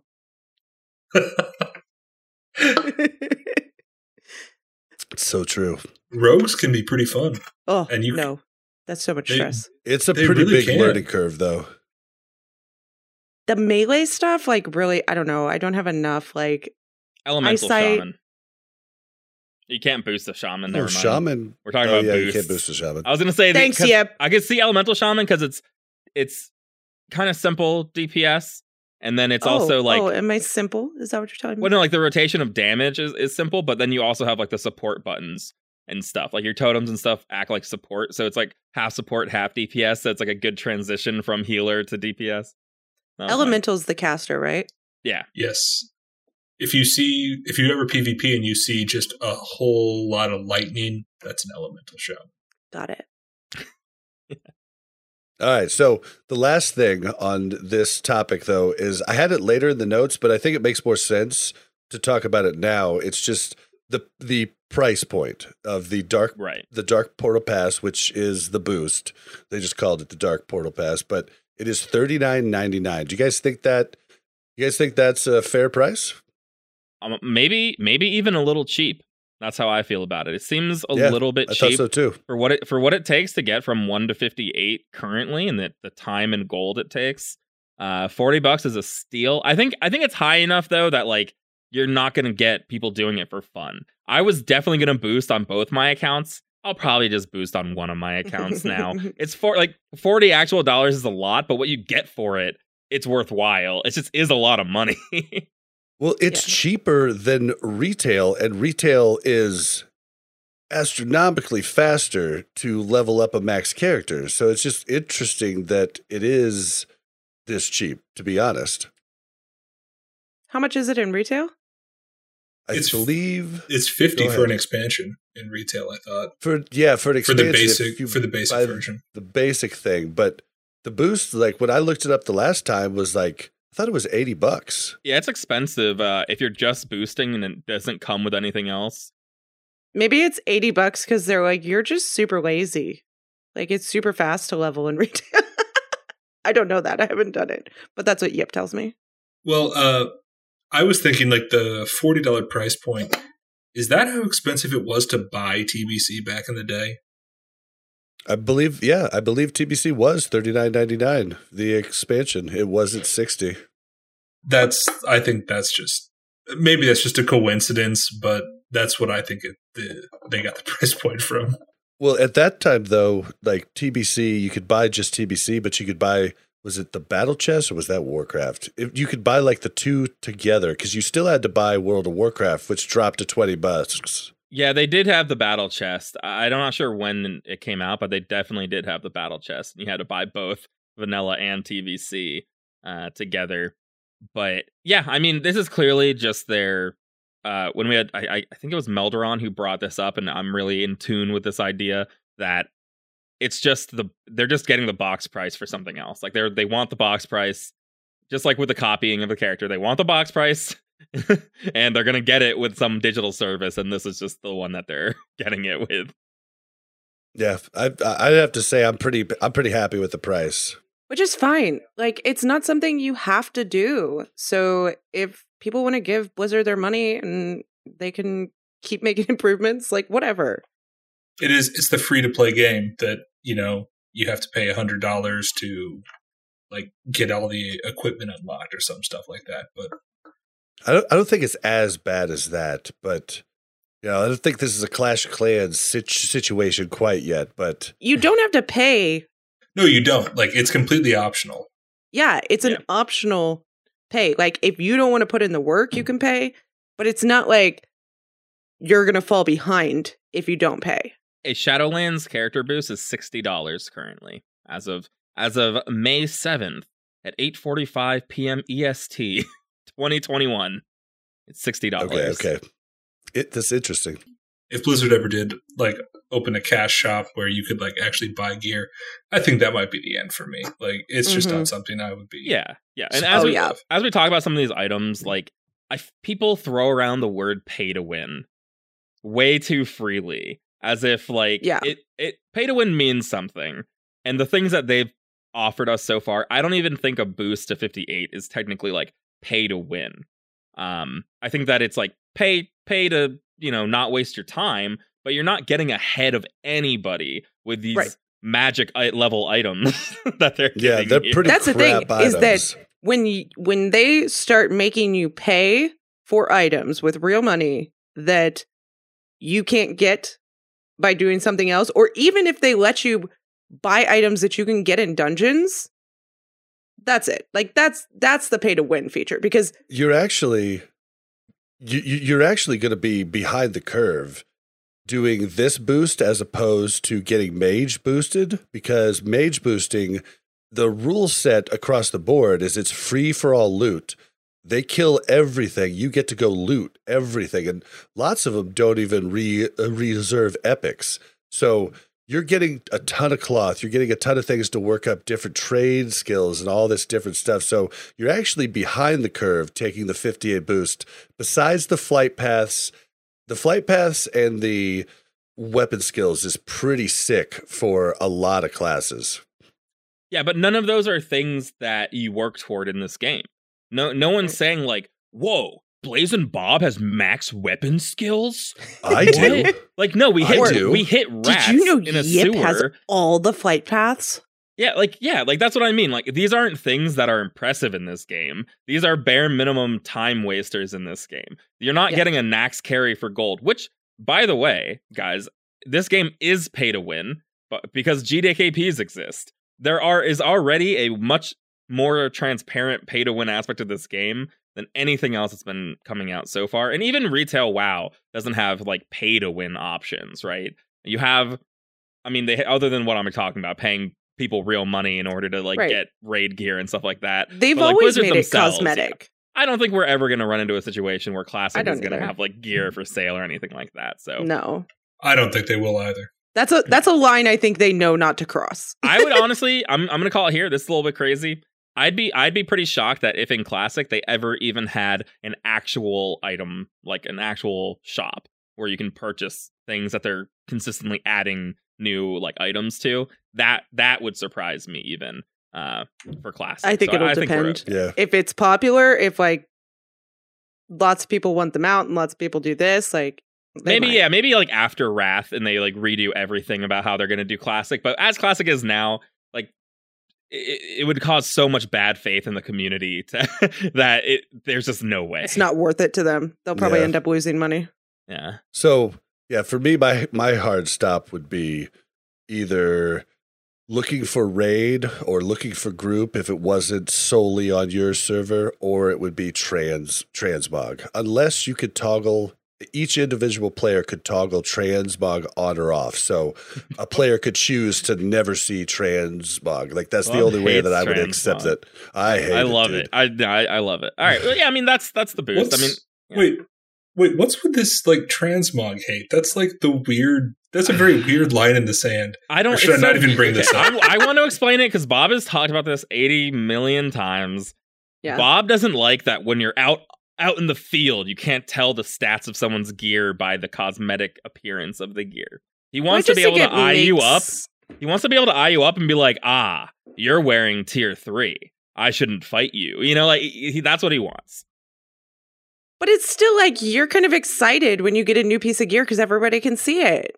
Yeah, and I want to be able to see the gear they have if I want to go expect some somebody, but I do understand the neatness of like transmog competitions and stuff. That's why if it you know, it's the same thing I talked about with the graphical change. As long as everybody could toggle it on or off, it wouldn't bother anybody. So as long as you could do that, I would be cool with it, and I'd actually partake in like some of the stuff. I, you know, I in town I would have it turned on. You know, I think it was neat. I will just say that I, I, I, pretty much agree with like TBC and even maybe Wrath with that sort of stuff. But there's like nine versions of WoW that exist.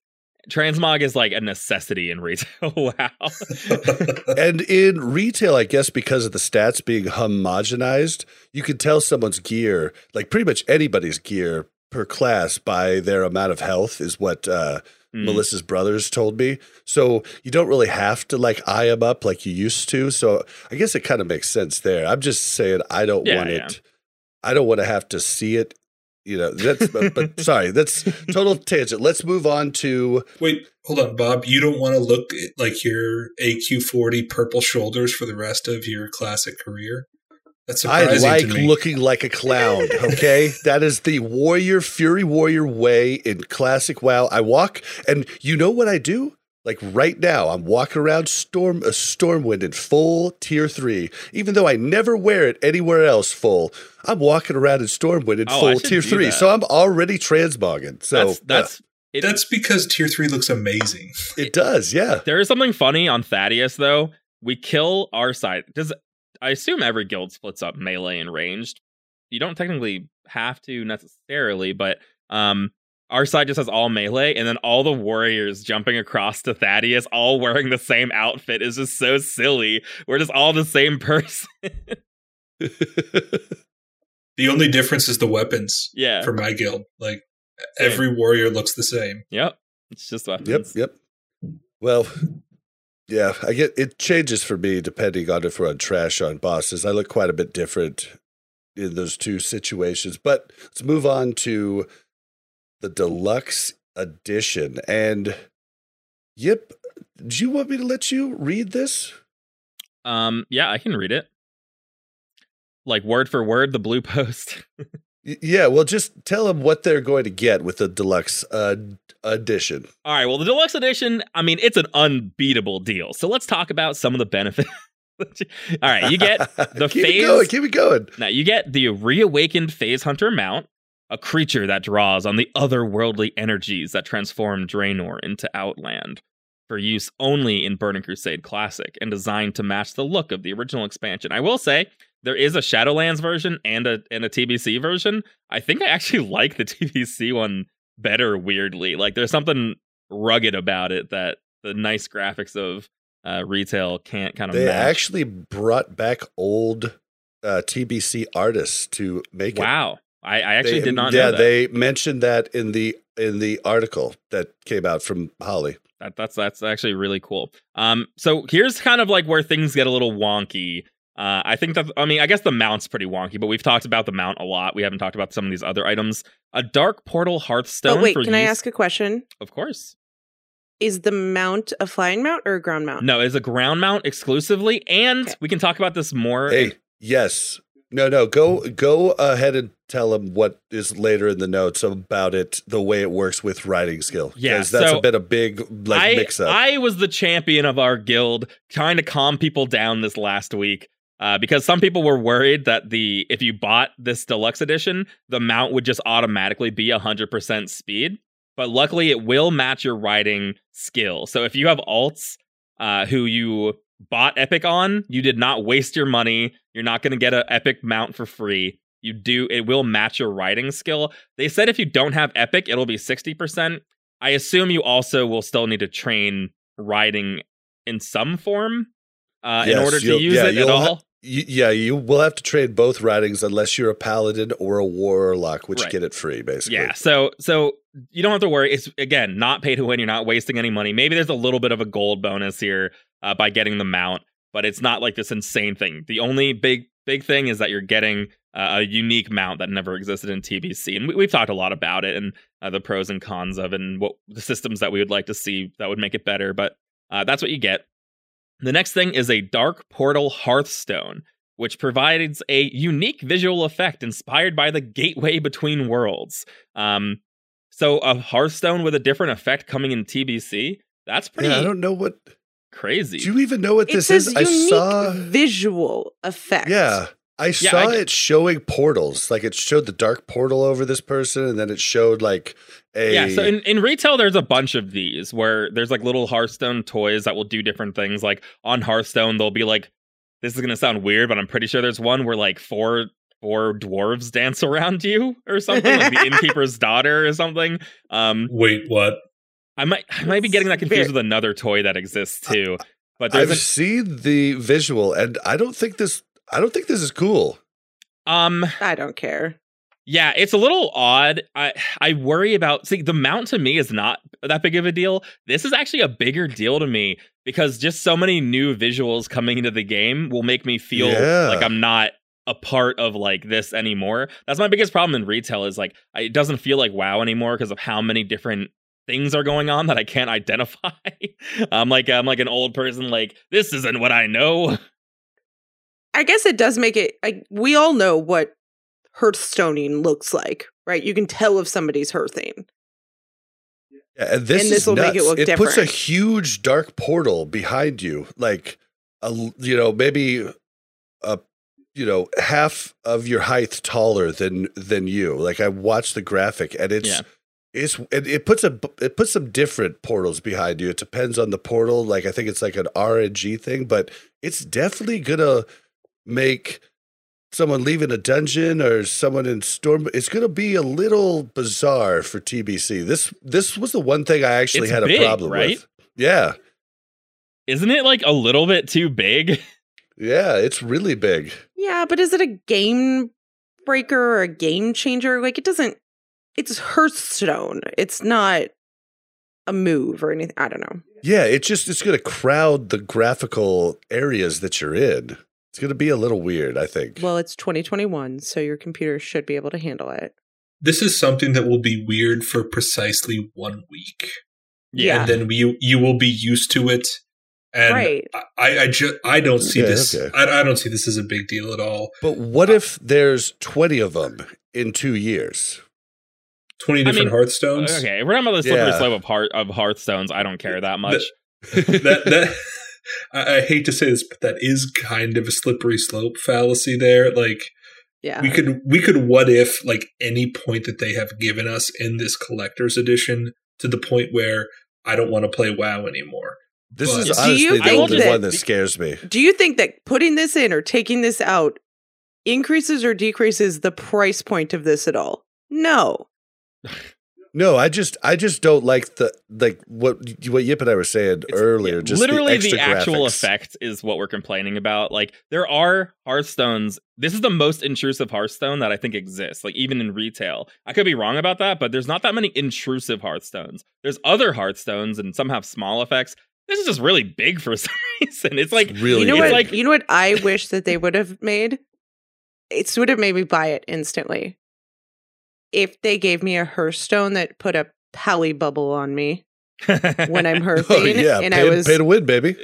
yeah, yeah. yeah, but yeah, I By mean, uh, listen, I mean, I I think it's I don't care really. I think it's a little actually more egregious than the mount though, as far as like if people have an issue with like uh, things looking different than TBC, this is a much bigger change than riding on a a, a phase hunter mount. I think they did a great job uh, making the phase hunter fit in with the aesthetic of TBC. Um, and it is like you know it's a mob that is introduced in TBC, so I think it's cool. Uh, you also get the Dark Portal Pass, so you're seventy dollars. Oh, I don't think we even talked about the price, did we? It's sixty nine ninety nine, and it will come with the Dark Portal Pass, which is forty bucks, which we just talked about. So the actual upgrade is only thirty dollars. So it's the same, exactly the same, and you can only get one of these. So if you get the Dark Portal Pass, I think you'll probably be able to upgrade to the higher one, but you won't be able to get this and then also boost another character on your account. You just get the one. Yep. Um, and then finally, 30 days of WoW time, which is worth like $15 ish. Um, so in reality, you are paying 15 ish dollars Yeah. for uh Yo, oh, I totally missed the Path of Illidan toy also. So you get the Which Hearthstone. I want to talk yeah, about too. I, I, I thought I, I was like, something isn't right here. Uh, the Path of Illidan toy, uh, and it causes your character's footsteps to leave flickering felfire in their wake for a short amount of time. I actually haven't seen this effect. This is actually, I have seen the one they put on. I'm a little bummed because I know for a fact it's not the same one. So this was a card re- reward from the trading card game, and I got it on Stun Stun Dude, who was my uh, my rogue in um, Wrath, and it was the coolest thing because you would use it, and then you would have this buff where as you ran, your footsteps had like this green fire coming out from each of them and it'd go about five steps behind you and then disappear as you ran but i used to use it all the time now what's interesting is this doesn't say it's a consumable but the one i got from the card game it was either 200 charges or 250 charges Oh yeah, this is definitely just going to be a, a, a toy. Um, yeah, Yeah. you should be able to use it. But it looks the graphic does look a little different than the one that I had. The one that I had th- I thought looked a lot cooler. This one is a little bit more sparkly on your feet rather than leaving your footprints on the ground. Like you kind of your feet did really light up with the original one. yeah. So, So, I can have sparkly feet for fifteen dollars. yeah, felfire feet on on your feet. So Sold. 15 dollars. You get a mountain, the Burning Crusade Classic. You get a mountain retail. Uh, you get a Dark Portal Hearthstone, which will is the, they ruined classic with the Dark Portal Hearthstone. I think everyone here agrees, it's including Naismith. um, the Yep. Path of Illidan toy with the Felfire feet, and you get that for fifteen dollars. Is basically what you get if you were going to get the Dark Portal Pass anyway for forty. Uh, assuming you're going to buy WoW time anyway for you know fifteen ish dollars uh, if you're buying month to month. And uh, yeah, I mean the deal I think adds up pretty much like most of their collector's editions for retails and things like that. Where once you get some of the benefits you're gonna want anyway, like the boost in the day WoW time, the cost seventy dollars at first is like seventy dollars, but it's not uh, really seventy dollars. It's it's pretty good. It's a pretty good deal overall. Um, some of these toys are a a little one-time purchase, and I think that was something people were kind of worried about. It is. you can yeah, just yeah. This isn't a shop. Yeah, it's not a shop or or anything. It's just a one time. You know, you spend that money, you get a couple things out of it. And honestly, for alts and stuff, just you know, I mean, mounts aren't that expensive, but you're going to have a mount you can use sixty percent at at at level. Although it did say level forty, so maybe you can't use it from thirty to forty. Maybe Eh, they, probably mean typoed that. 30. I, I think Yeah, they maybe they typoed that. Yeah, I, I they might, they might have just forgotten. I think it's actually. Do you guys Some of the- remember leveling when you got to level thirty and you could get a mount? It was level thirty, right? Well, it was forty in classic. 40. It's thirty after we go to TBC pre-patch. Oh, okay. Do you remember when you got to level forty in the gloriousness of I not went to having to, Barrett walk? Bay and got the Black Stallion.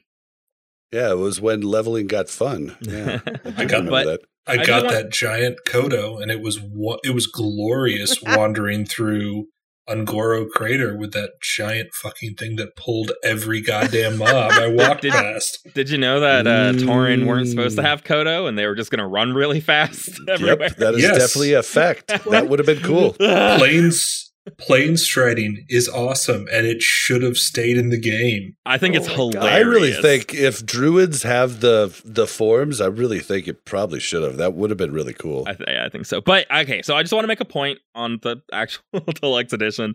Um, I think it's really cool that they're incorporating uh, some TCG stuff backwards into some of this collector's edition stuff. If they continue on that path, I think it's hard to get a lot of complaints from these sort of collector's edition things. If some of these are reminiscent or, you know, an homage to the TCG, or you know, if there's some way to get some of these items, like you said, you had it before. Uh, I think that's totally cool. I don't think that there's anything that we haven't talked about uh, with this. You know, the the toys are cool. We knew this was coming. Seventy dollar price point is really the new thing, and yeah, it's not that much money. It's almost, it's actually cheap. I think it's actually kind of a discount compared to what you get in out of retail collected editions. Yep. And we don't know for sure. I don't think they've stated yet, but we're pretty sure that you get the mount with every character. Yeah, yeah, you would probably get the mount with every character, which yeah, it's not it's not quite pay to win, quote unquote, but you you'll save yourself a little bit of gold if you are going to be leveling a bunch of of characters or you have a bunch and- of I just want everybody. mouths. There's going to be I would- a lot of, well, Ale already created a weak aura to automatically slash spit on anybody on the mount as you go by them. So there will be that metagame going on too. There will be, but I want everybody to really think about this and realize that we are not paying for the TBC expansion. Right. It is given to us for free, and you have the option to donate to your Blizzard fund if you would like to get some cool things. I Like- actually have a problem with that though. Why? One, they didn't have to create the expansion, which is why there Correct. was a cost. But they could have still charged us. You're telling me that there's been no resources put in? That's not how gamers work anymore. Like I actually don't believe that box prices are are that real of a thing. Like think about all the popular Did you pay for. Shadowlands? Yeah shadowlands but they had to develop it like that is i, I do agree with some point like some development time is okay for the most part but i think that paying for shadowlands is a little wonky too Right, but Shadowlands is like $60, right? mm, no it's like 30 or 40 and then you get like the benefits or whatever of other stuff So I'm saying like half price even because it's not like they just put TBC out an exact replica of what it was before. They did put time into it and they did put a lot of investment Yeah, but I pay the beta $15 a month it. i pay for this game you're You acting pay like this is a $15 free to a play month game for Shadowlands. But no, I don't. I don't play Shadowlands. I pay fifteen dollars a month for Classic. So I think it's a little it's a little weird to just ignore that fact that we're playing a fifteen year old game and paying full price of of you know the monthly fee for it. Um, I don't think Dude, games our work. buddy, yeah, our buddy Death uh, Deathblow, who used to do the High Dude podcast, makes fun of us constantly for paying the fifteen dollars a month for paying playing a fifteen year old game. I'm just like, dude, Listen. try it. Come on. League of Legends, Counter Strike, um, eh, I think Apex Legends, like every almost every game that's popular these days is free. Warzone, Call of Duty Warzone, almost every game is on a freemium model of some sort. So I think that paying for an expansion that already came out like that's normal is actually not normal for the industry at all. I think that expansions are normally like for an MMO, yeah, I think it's okay to pay, but it is like this is a weird territory we're in. So I don't mind people being upset, but this is obviously how they're getting the box price out of TBC, right? The Dark Portal Pass and this. I think it's fine. I think these are fine things. I don't want to argue with Mel too much about it because I think that this is fine. Um, but yeah, it, it is like an old game or whatever. I, but they're not really making you get this at all. Nothing in here is so attractive that you got to be like, oh, I don't want to pay, but now I have to pay seventy dollars. It's not a flying mount that you get. It's like a Hearthstone toy, like whatever. It's yeah, this isn't the thing. If you want to be the most efficient, you do have to pay for a character boost for certain situations. Like for my sit- situation specifically with a lock, it's just going to be extremely good to have another tailor and period. That's just it, you know, like but there's definitely cases where you don't have to buy it. Naismith, what do you think about the whole deluxe edition? I don't think you've chimed in much. Uh, sorry, like this is just this is exactly what I thought they would do. So I like I, I don't really have strong feelings on this. They're doing everything they can to monetize the transition from classic to uh, TBC without actually like charging people to do it. And it's like it, it's what I expect from them because they would get such a big blowback if they actually did charge for a TBC expansion again. Oh yeah. Like like having like making us pay twice for an expansion the the pretty much the exact same thing is not something I think that would like I don't think classic would survive that. But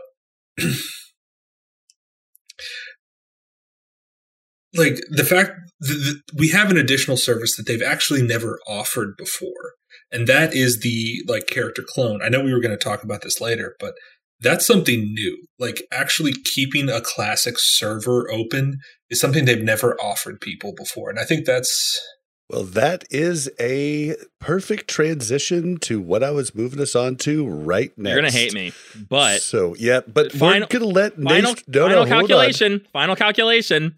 If you want Felfire in retail, it's a fifty dollar card on eBay. So ca- put that in your Oh, oh. calculation. All right, go on.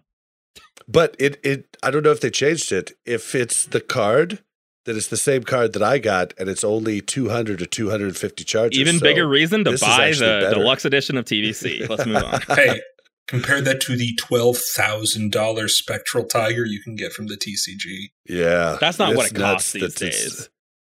that's what it was on ebay Yeah. a few days No. ago oh, oh my Yeah. goodness. because there's only a finite number of them left. That's Like, so it's a very small number. There's still boxes that are left. Like there's a whole meta for that. Like people would open up a certain amount of the cards, and then if they got like a specialty card, they knew how many specialty cards were average per box. So then they just sell the packs after that. Like it's a yeah, it's a kind of a big thing. I actually have one of my friends actually has a code for a spectral uh, tiger, and he is saving that to sell to someone. That's a good. I mean, at this because like a thousand dollars. I mean, this is gonna sound crazy, but a thousand dollars. Okay, I understand getting a mount for a thousand dollars. It's it's prestigious. What? Twelve thousand dollars is like. Hold on, we're talking about like down payments on stuff now. We're Did not. you we're, just we're say talking you about would a whole pay car. a thousand dollars? He didn't say he would pay, but someone who was very wealthy possibly would. Yeah, yeah, I can I could understand. I mean, okay, a thousand. Once you hit the thousand mark, it sounds crazy, but like the Spectral Tiger in my time was always like eight hundred bucks, nine hundred bucks, and yeah, it's a lot, but it's also the most show stopping mount that exists. Like it's supposed to be expensive, but once you get to like twelve thousand, it's like you're not using. You, you you no one should be using that. Oh my if you were if you were spending twelve thousand dollars on a goddamn MMO, you're gonna have to bleep this out. I'm sorry, but that that means you just have you money at that Yeah, point. uh, yeah, Right? Yeah, I mean, you're you're you're you're freaking Kanye West, or you know, actually, Vin Diesel would have been a better one to say because he does Yeah. play WoW. Like you're Vin Diesel, you're like, yeah, I'm gonna spend twelve grand for a Spectral Tiger. You kidding? Who, who is that? Uh, the most recent Superman, Henry Yeah, Cavill. That dude yeah. plays classic WoW. Yeah, I've actually I've been trying to get him on the show. It's never gonna happen, but uh, Oh I'm trying every every outlet I can to get him because he's interviewed about World of Warcraft so many times, but never has he actually been asked the right questions. It's always people that have no idea. Probably because he's a freaking noob, and we'll expose him if he comes on here. Well, oh, I'm level. I'm level 45. Uh, I don't think he's a new. He almost didn't get the the Superman part because he was running a mythic dungeon. yeah, retail And he- players. and he, And he didn't leave. ask- he didn't answer the phone. I completely Yeah. just I can, I've ruined this podcast entirely. So classic cloning service is is coming out.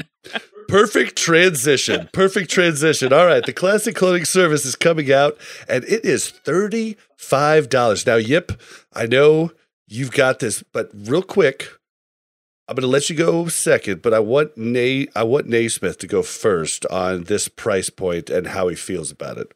The price point is fine. It's just I'm gonna state this just as carefully as I can, so I don't, you know, speak too vociferously. Uh, it will be a cold, cold day in hell before I like stay on a classic server. Like, I, I while I have enjoyed my time here, I don't want to spend any more time than I have to there. Yeah, I'm done.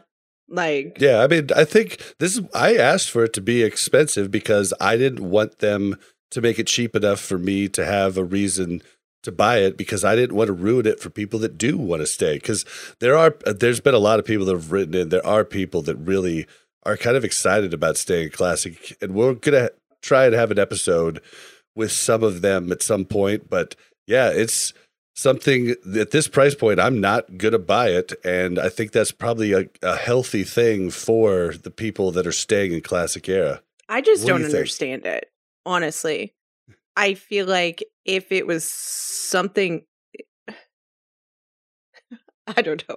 I I'll stop talking. Who wants to stay in Nax for the rest Yeah, of their life? Like Which is funny because I feel like I mean I'll take the Mel position this time and like yeah, I mean Meldron said last time too, and this is more what I vibe with about they're just like reverse getting the box price of vanilla classic now. Like they didn't you know, the deluxe edition is for TBC, and then this is like the box price for vanilla classic if you like it, and it's oh thirty five dollars. interesting take Yeah, that's he said that a couple Interesting weeks ago, and I was like, that is yeah, like I can see how that's true. It is unprecedented. Naismith earlier said like this is not something they have done before, so I think that a price associated with it makes sense. I thought I'd be more bummed about this higher price because they did do a survey where they put out a 9.99 price point, right? Um, Hmm. where I was like, hey, that's a cool price point. I would definitely Well, do it did for you see- 9.99. Okay did you see the clip that i sent you yesterday where on josh's podcast um he uh he uh he was talking about this and one of the uh com- community members that came on his sh- show mentioned you and said that you know he agreed with you that this is just insulting Yeah, it's just silly. I didn't actually. I don't think I watched that clip. Sorry, but um, Oh, shoot. I'll have to check it out. But yeah, I mean, yeah, it, it's just silly to ask somebody how much they want to pay and then put one of the higher price points that you asked on. I know that like the problem. Is, I don't know, and then they pin it on the community, being like anyone who got like the forty dollar price point and said yes, it's their fault that it's thirty five dollars. damn you people. I actually don't feel that strongly about it because I mean, I think that this is kind of killing the community on those classic era servers because maybe I would pop in from time to time and do some stuff and that that experience I probably won't get. I'm to say something like this is a really hard stance and on other on another show I'm sure we can talk more about like kind of like a rundown of our vanilla experience, but I personally having played this game, I've you know, I've never missed a raid. I've been doing this the whole time. I don't think that that classic vanilla WoW um, holds up as a modern game. I just don't think that it. I think it's good. I really liked parts of it. Um, there, I'm staying for it because I think that there's a lot of hope. But as I just don't think that it really holds up. When I think about um, playing, as I said before, a million times, old school RuneScape, where they have a you know that classic plus experience.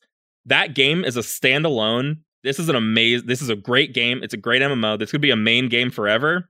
Classic classic vanilla does not work that way. I do not Okay. want to play any more classic vanilla. Like I just Oh, don't want to do it. I'm glad it came back. Yeah. I'm glad I got to play through it. But I guess Yeah. my my question now is if you say I sign up for the game for the first time in August, can I choose classic era server? Yes. So I can so You don't have to choose at all. You'll just make a for the same price. You don't have to pay anything. We can also play classic era servers. We just have to make a new level one there and level them up. You just can't. Yeah, you just have to pay I- for the copying. which I think for people that are just classic vanilla No, no, no, no, no. Hold on, hold on.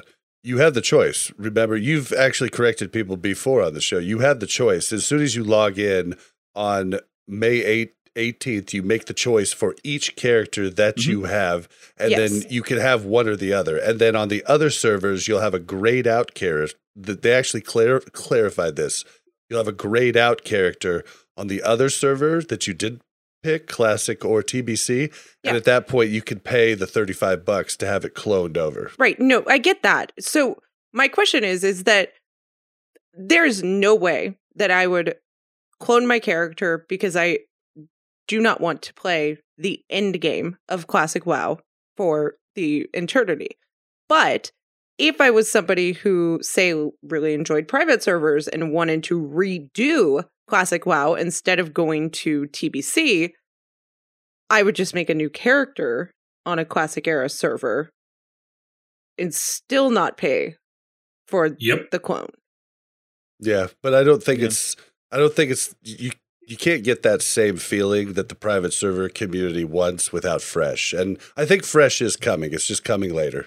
But you could get a different experience. You could get a, hey, we're kind of fresh right now because Classic Era just came out and have a server that people say, join this if you want to start. it start could be. from. Com- and there's been community-driven ones done. Right. There's been a few. There's been a few of them done over classic. I think there are three or four of them that have been fairly successful, uh, like where they have like leveled all together again, and they usually go to dead servers.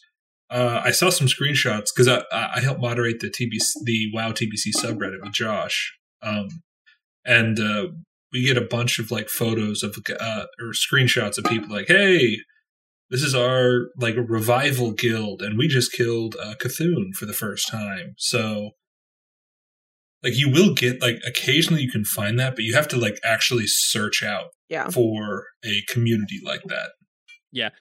Yeah, i mean i think that all comes back to the central way that wow works as an mmo um and again i'm going to compare it to to runescape but the wow em- the wow endgame actually isn't that good. Like i know that sounds a little bit crazy but the only way the wow end game functions is by the releasing of new content right like there's no re you would not keep do- we don't keep doing molten core we don't keep doing BWL except maybe for like one or two items, which is really kind of frustrating. But the WoW endgame experience isn't that good. That's why people are burnt out from Nax. That's why means to an end. expansions come out. Like expansions come out because you can't just do Nax forever. Like that's the biggest problem. Whereas when I compare, that's why I think classic. In order for like a classic era thing to really exist, I think that classic plus thing has to exist because without new content, Yeah, they need you- arenas and different things. Yeah, I mean, new content. I love cla- I love vanilla WoW, but it's just like you look at the hardcore people who are playing, and you know even even they had Iron Man on retail and stuff. Like there is a level of boredom you'll reach with the end game that it's just not it's not something you can play forever. It's not designed to be that way. Whereas if you look at RuneScape, the end game starts at level one basically. Like there is no true end game. So you're able to keep playing your same character even without content. You could sink in like a hundred thousand hours into that game. It's crazy. But with with vanilla WoW, it's just there's not, you know, the you can hit max rank in PvP and then there's no more PvP to be done. You know, there's not a competitive ladder system like there is in TBC. Like there just there isn't a real true forever end game. So that's why classic era is a little bit silly to me right now. You might want to keep playing for a little while, but you cannot keep playing a classic era for like 2 years from now with no changes. Yeah, but how many people kept playing private servers? no one, right? They played fresh private servers. They Yeah. they left. Most people left even be, before Nax because there was no taking your gear with you. Yeah, I mean, I didn't put, I don't understand that either, but you know, I'm trying to. yeah, I mean it's fun to play, but it does seem to sort of have like a natural end to it. Yeah. Th- there is an arc there's an arc to classic like it seems to peak around bwl because that's when the populations were the highest and it has there's been a pretty noticeable decline in populations since then if you look at like the wow census stuff Yeah, it's it's so tough. I I totally agree, and I actually agree with the the principle of it. Of like it was fun during that time, especially. But COVID makes looking at numbers so weird and hard because It everyone does. in like April when like ZG came out and we had the longest queues ever was also when everyone was just like, "Hey, I I don't have to work." Like by the way, You could literally. I'm not. set I'm not. Watch yeah, there was a period of time where even people who could work from home, we were still trying to figure out. Like, they're just like, I have off for a couple of weeks while we figure out like what the hell we're doing with this pandemic thing. Um, so there was such a unique time for classic WoW. But I also still agree that even without uh COVID, you would still probably see a similar arc because that's sort of when like power increases. You know, molten cores, whatever, but BWL, you're getting all this like fresher gear. You know, people have better sets and stuff. It is a really good time to be playing. Um, and yeah, the population, like you said, it's like a bell curve. Even with even with Nax being completable, not everyone who started classic WoW gets to do Nax. Yeah. let's just do this real real quick. So the P, the PTR came up today, and it is pre it is pre patch, and the Chronoboon Displacer wasn't in, so people speculated that the Chronoboon Displacer wasn't in TBC, but it turns out Blizzard came out and said, "Hey, Chronoboon is in. We just haven't added it yet. It will be there."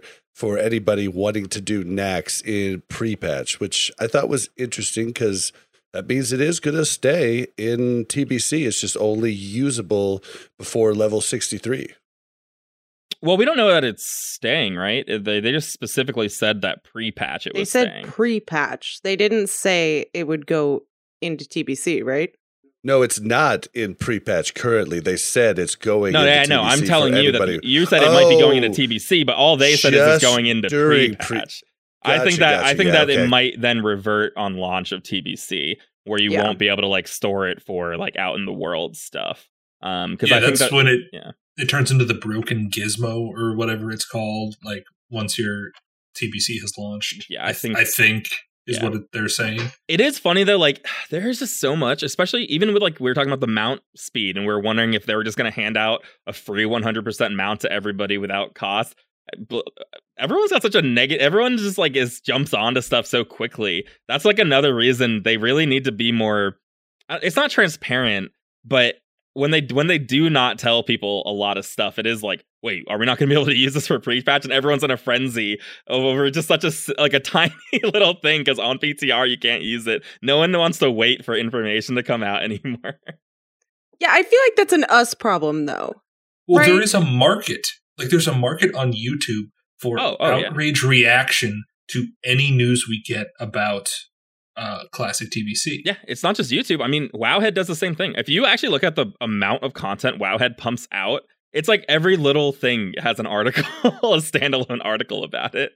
Right, because because it sells. And they kind of start the frenzy of people questioning this when in all reality, a lot of people wouldn't question not knowing this exact thing about this item, right? And world buffs aren't supposed to even be an issue in TBC. So why why are we even really that concerned about it? It's just the pre-patch. It's just yeah, it's two weeks a time. Uh, but yeah, I mean, I think I think that we were originally going to talk about this before they said they're keeping it for pre-patch. Not that they're keeping it for pre. It's like yeah, it is. It, it just is.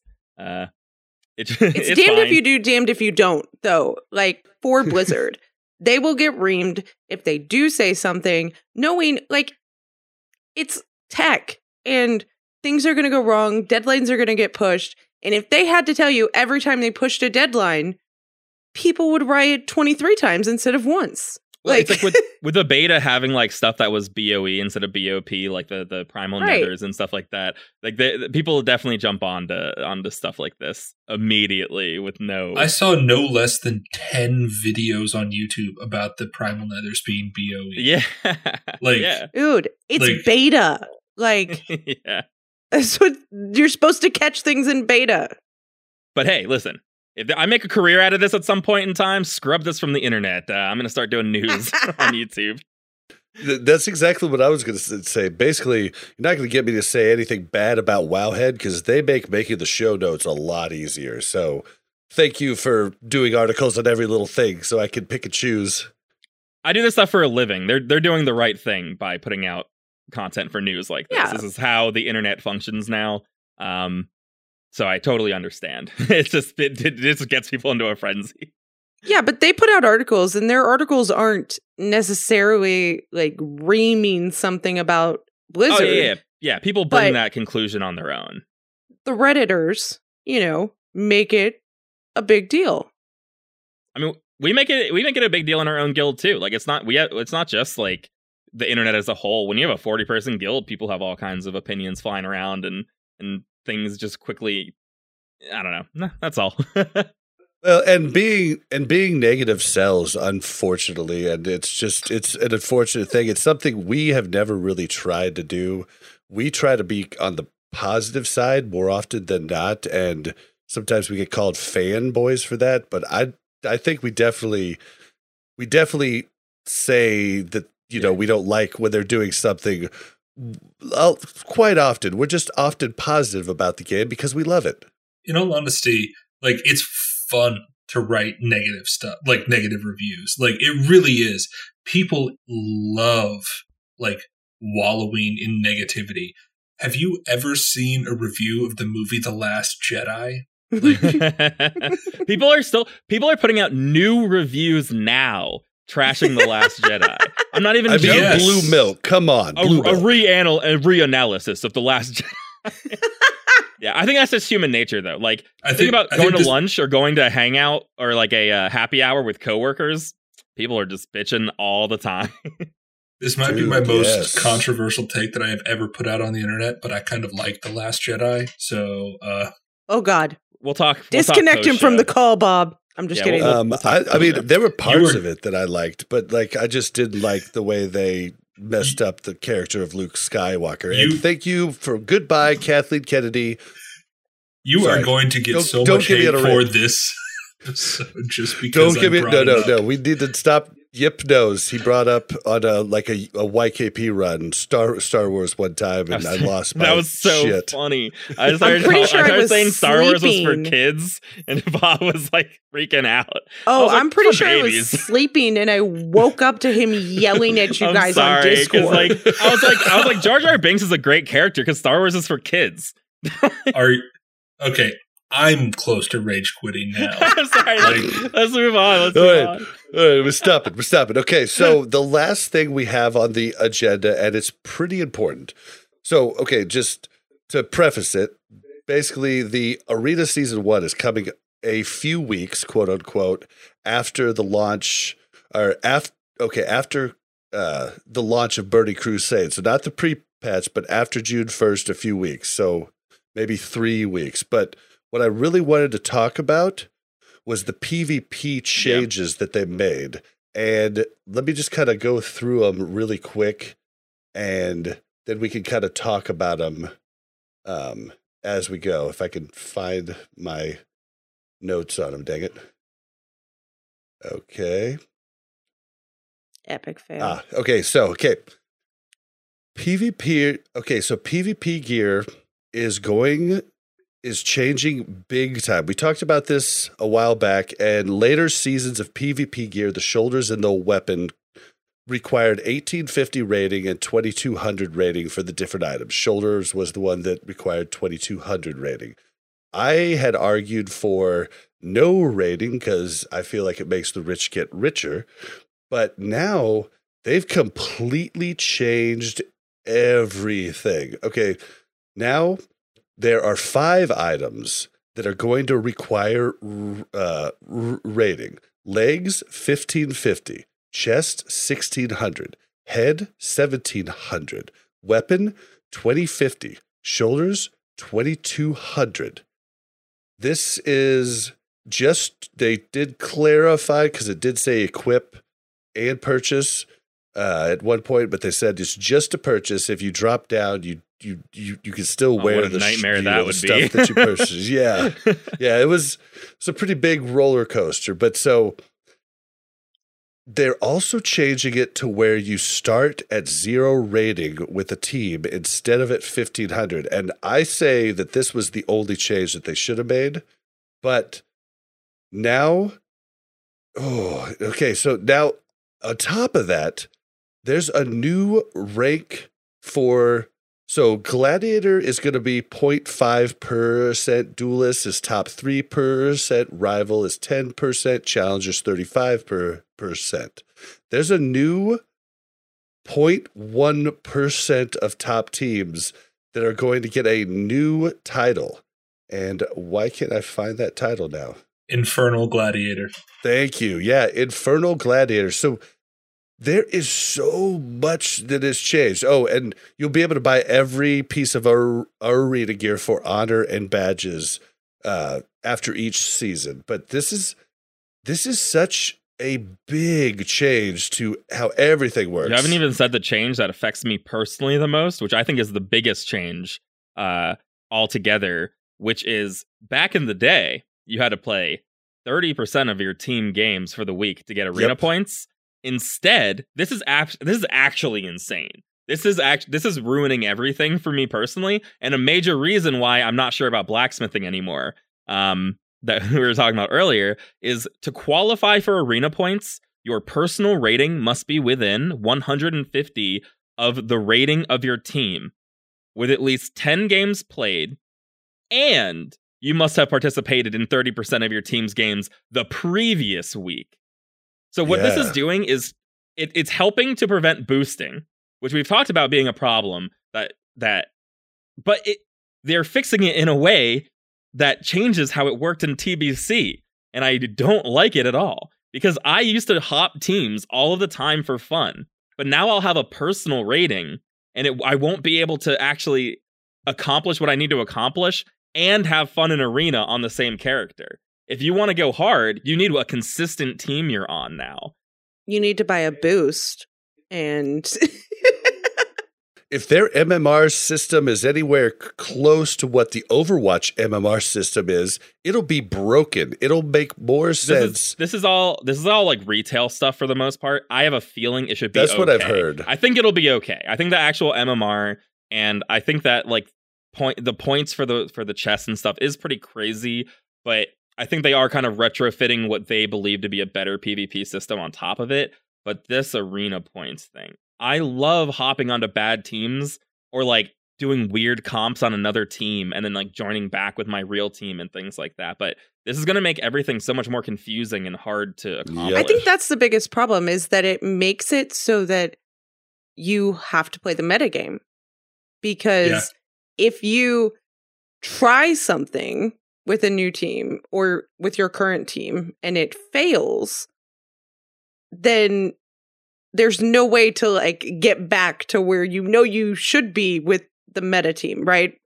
But at the same time, it's like, I guess you just have to grind back up there. If you're that good, you're going to get there quickly. Yep. Are you telling me that I can't actually have a four paladin, one uh, shaman team uh, to just pray for Wind Fury procs to actually mean, have honestly, you can do whatever you No, want. you, you absolutely can. You just have to do that every week now. now it's no longer like a one time. This Yeah. is my question. Can you go negative? No, you start at zero, and I think that's I know, just but if you lose.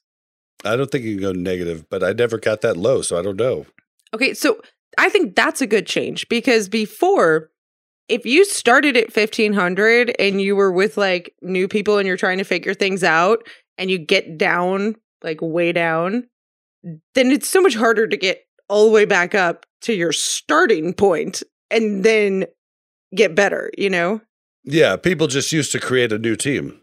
you just you just disband and start a new team. yeah, that's what everyone did. You just start a new team at fifteen hundred again if you got too low, or you bring in a, a ringer like Yip. Or I was I was Adele back in the day. this is before Adele was a singer. Sure. But, um, what was Adele a popular singer in TBC? You can't. I don't know. Yip knew about know. her before she was big. but yeah, I mean, you could bring in a ringer to try to like boost your team score up. It's just very like it does. I don't know. I think the MMR system is a way better system than their ELO system as far as like fair PvP goes. This is an overall better system. If you're taking PvP seriously, this is a much better system, undeniably. But when I think about my my main character, who's going to be my warrior, who's PVE focused, but I'm going to want to do fun stuff in PvP. The problem is I need those points every week in order to purchase PvP gear for my PvE set. But now, if I go join a new team that's worse than my than me, I won't get arena points at all. Because to Yeah, qualify you for arena points, you have to be within another warrior.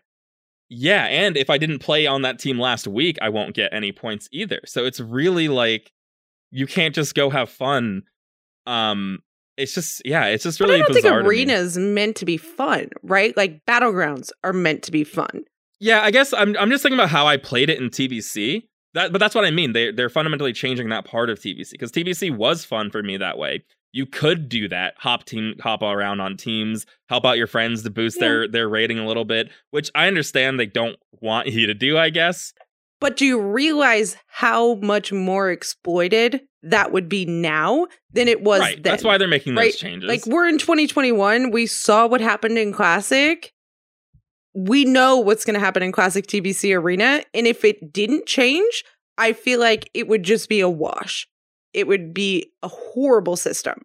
Okay, but they you can uh, you can implement MMR in personal rating uh with without some of these other stipulations. To me, and I could just be reading this wrong, if you join a team sometime in the season, you will forfeit all of your that week's points. all of your arena points for the week. I, I guess. Yeah. I guess the difference is, I guess the difference is you would have to have like a fives team with your guild. That's point is just to farm arena points for the week, and then you go have fun in twos and threes. That would be the solution because Yeah. you'll still get arena points from your five man group that you're doing with your guild, and then you can go mess around in twos and threes, which will probably be the new the new meta of like messing around. Um, because you do get more point. Well, uh, oh, I guess we don't know anymore, but in TBC They for the same MMR at that, fives, yeah. yeah, So it is you like got significantly more points at five v five than you did Exactly. for two or three. right. or So for threes. for PVE, five v five is probably still going to be meta. Um, I don't know. I, I need to digest it more, but this is a huge overhaul. With like, I don't think we can even understand all the all the problems or or good things that will come for it. But it definitely cuts down on exploitation. Um, it's just uh, how much does it cut down on like what normal people want to do for fun? I don't really know, I guess yet, but Yeah, Yeah, I think starting teams at zero, you're going to get significantly less points if you're a 200 rating. So I thought that was enough to add. I don't think having the rating requirement on gear is necessary at all, with especially the other changes that they did. This is classic Blizzard. It was classic Overwatch. Make way too many changes at one time, and then you don't know what actually screwed you up. I like the change personally. I think that it's so there will still be battleground resilience gear that you can get. I'm sure it says which all which change do you like? Because there's so many changes. the one that you're talking talked about with uh, points on more items. I think it's cool. I think it's cool to have items that require some level of skill to gain. I don't think Yeah. that the difference is so large. I think the titles are perfect for that. Like, I just don't think you should lock people out of gear. I I think, think- people. Okay, but look at compare it to PvE. You only get a I only have the Nax healer mace because our guild was good enough to get to kill Kel'Thuzad. Now, I'm about to say something real controversial, and I hope that I Oh, don't get it. shit on for this. But uh, PvP is a lot harder than PvE. Oh, oh, By an okay, here we go. astronomical exactly. amount. I, I completely agree with you in some version, but does that mean that every PVEer should get a free weapon from just losing five v five every week? I don't think so. if Exactly. it takes a well, starting at at, at zero though, they're going to take a long time to get that weapon. Bob, See what I'm saying? you're not wrong. The higher ends of PvP are some of the hardest, uh, some of the hardest stuff to do in WoW. yeah, it's in all- here, like, in unpredictable. it's not Yeah, you have to know so much about like the comps that you are going to be playing against and how to counter them that it is infinitely more difficult than just memorizing. Uh, during phase two, I stand here and I For do sure. this. Yeah, that's why if you get a really good PvPer in your in your PvE group, you're like, hell yeah. Because you know they're going to be good at PvE if they're amazing at PvP. That is not true at all Yeah. because Really? my, my TBC guild had a uh, like a gladiator warrior, and he was utterly mediocre throughout all of TBC. Well, but I mean, he was a warrior. He was probably he probably never it like if they're giving you their full their full thing, you know, he was probably staying PvP spec. He was probably you, you know what I mean. If they're giving you their full attention, they're going to be able to be as good as a PVEer. it's a different type of mindset though. He actually didn't like what he did. He had a druid partner, and they would partner up like for the last three weeks of every PvP season.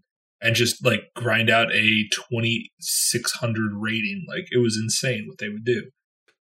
From what I've seen across, you know, dozens and dozens of different people, that's been the case. But I'm sure there's definitely outliers. I was just saying the percentage is probably higher. You get a good PvP or you're going to get a good the thing, the thing is, this is just an anecdotal experience for me. So, I th- it is completely possible that I am completely wrong in this uh, in this like scenario. But yeah, there are some PvPers that do make very good PvE players because they can adapt to situations usually faster than PvE players can. Hmm. And uh, a lot of times the PvP gear actually has a lot of stamina, so they might be able to survive some mistakes that other people can't. And I think that's why they made this change is because they didn't want welfare epics to be talked about. But I honestly think starting them at zero instead of 1500 gets rid of that welfare epics. See, you're getting confused here. You're you are getting confused about MMR, I think. You are seeing zero and still thinking TBC arena. But MMR is not going to be like ELO, where you're like, oh, I gained five points from my victory. Oh, I gained 10 points as a team as a victory. It's based on how difficult your opponents are. So those first few matches starting at zero, if you're a good PvPer, you will boost up to where you belong much faster than starting at 1500. In my head, 2200 MMR, what they're talking about, will probably be equivalent to that 1850 arena score before. So you're you're feeling like oh, I have to go from 0 to 2200 instead of 1500 to 1850, but I think that the equivalence will be the same. I don't think that they're making it harder to get it. They're just So- putting a little Yeah. bit of a barrier I on also- some what of you're saying, hold on, hold on. Let's clarify. What you're saying is that, say, a, a team of two, both people, one person has uh, 2100 MMR, one person has 2200 MMR. They create a new team. They've never played together. Their They're- personal MMR stays the same. Yeah. Okay, but but they start their team. It starts at zero. Are you saying with one win they'll jump up like 400 points? Next win, 400 points, like We to get them to where they're supposed know. to be. We don't know exactly. We don't it know. will That's what I wanna but know. it will be. It, yeah, but the, in retail, that's like similar to how it works. Like your MMR will say the same. It's the same way at the end of a Overwatch season. You're not against bronzes again, trying to figure out if you should belong Okay. in bronze. You're Wiki against- would have been great to have on for this discussion because he PvPs in retail. That would have been so great to have him on. Yeah. So question though, question though, if I have an MMR now, then if I have a fives like serious team and a twos and threes like throwaway team, that will affect my MMR. I think Your it's MMRs MMR. should I be think it's different by- teams Yeah, Personal I think it by might be- MMR the though. three different, but it's personal by the three different sets: twos, threes, and fives. We're guessing that we don't. I they actually, I don't. Even, so the problem is we're we're not equipped to have this conversation. We are getting Yeah, into the we are weeds. speculating. We are getting into the weeds here of a situation we don't know a lot about. Yeah. The thing the thing is like the MMR seems to be designed so that you should be playing teams more that are on your skill level than like what you would find in old school TBC where you Which could have could a, be like where they actually are rated zero, but the two people with 2122 actually get matched to people that are have an actual team score of like 1800. Like, th- okay, I'm trying to like visualize this. say like there's the new 2200 and 2100 team they shouldn't be at the zero level very long. They should be moved up fairly quickly like if they're as good as their ratings suggest they are. At least that's the way i interpret it. That that that is also my belief because before again you can reset at 1500 you can get to 1800 with like a random person and you might not actually be personally that good. What this mmr will do will kind of keep track across anything that you're doing right if you're doing 2v2 on a different team for fun it's still against these people who are are you know are, against your mmr rating specifically but it's i think the purpose is like an overwatch where if you're a diamond player, it's going to try to get you into diamond again around or play you against people who are in diamond. And then that way, like it's just it's just easier. If you beat people who are better, you'll go up more points, even if your arena team rating or their arena team rating is not representative of their skill level. All right, listeners, sorry to break into the podcast mid conversation, but the conversation kind of just went in circles because everyone that was on the show just doesn't really understand this new MMR change. So, luckily, in Vargflocken, we have a retail gladiator player in, in vetting. He's uh, he's been in our guild for a bit now. He plays a rogue. He's a really nice guy. He's explained some things to me in the past, so we're going to bring him on the show real quick here for a short ex- explanation of how he thinks it might be playing out compared to the way retail plays out currently. So, welcome to the show, Vetting. How are you doing? Doing good, dude.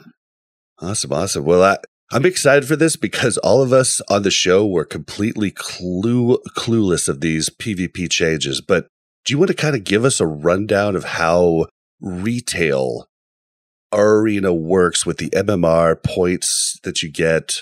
Uh, just go ahead and go into it, and I'll interject if I have a question. Okay.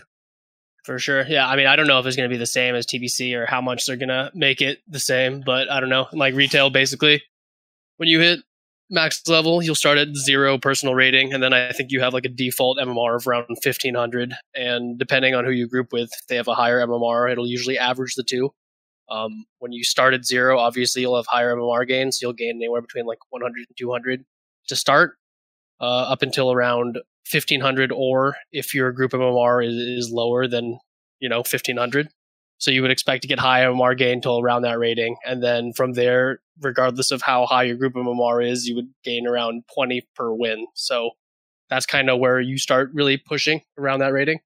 See, and that was something that in the article, I at least I didn't see it, but that would make a lot more sense if you're starting like on a brand new character with like a 1500 MMR, then your team starting at zero. And you were saying that, you know, if you're starting like that, if you start just winning right off the bat, you're going to be making huge jumps of like 200 points at the beginning. Did I catch that right?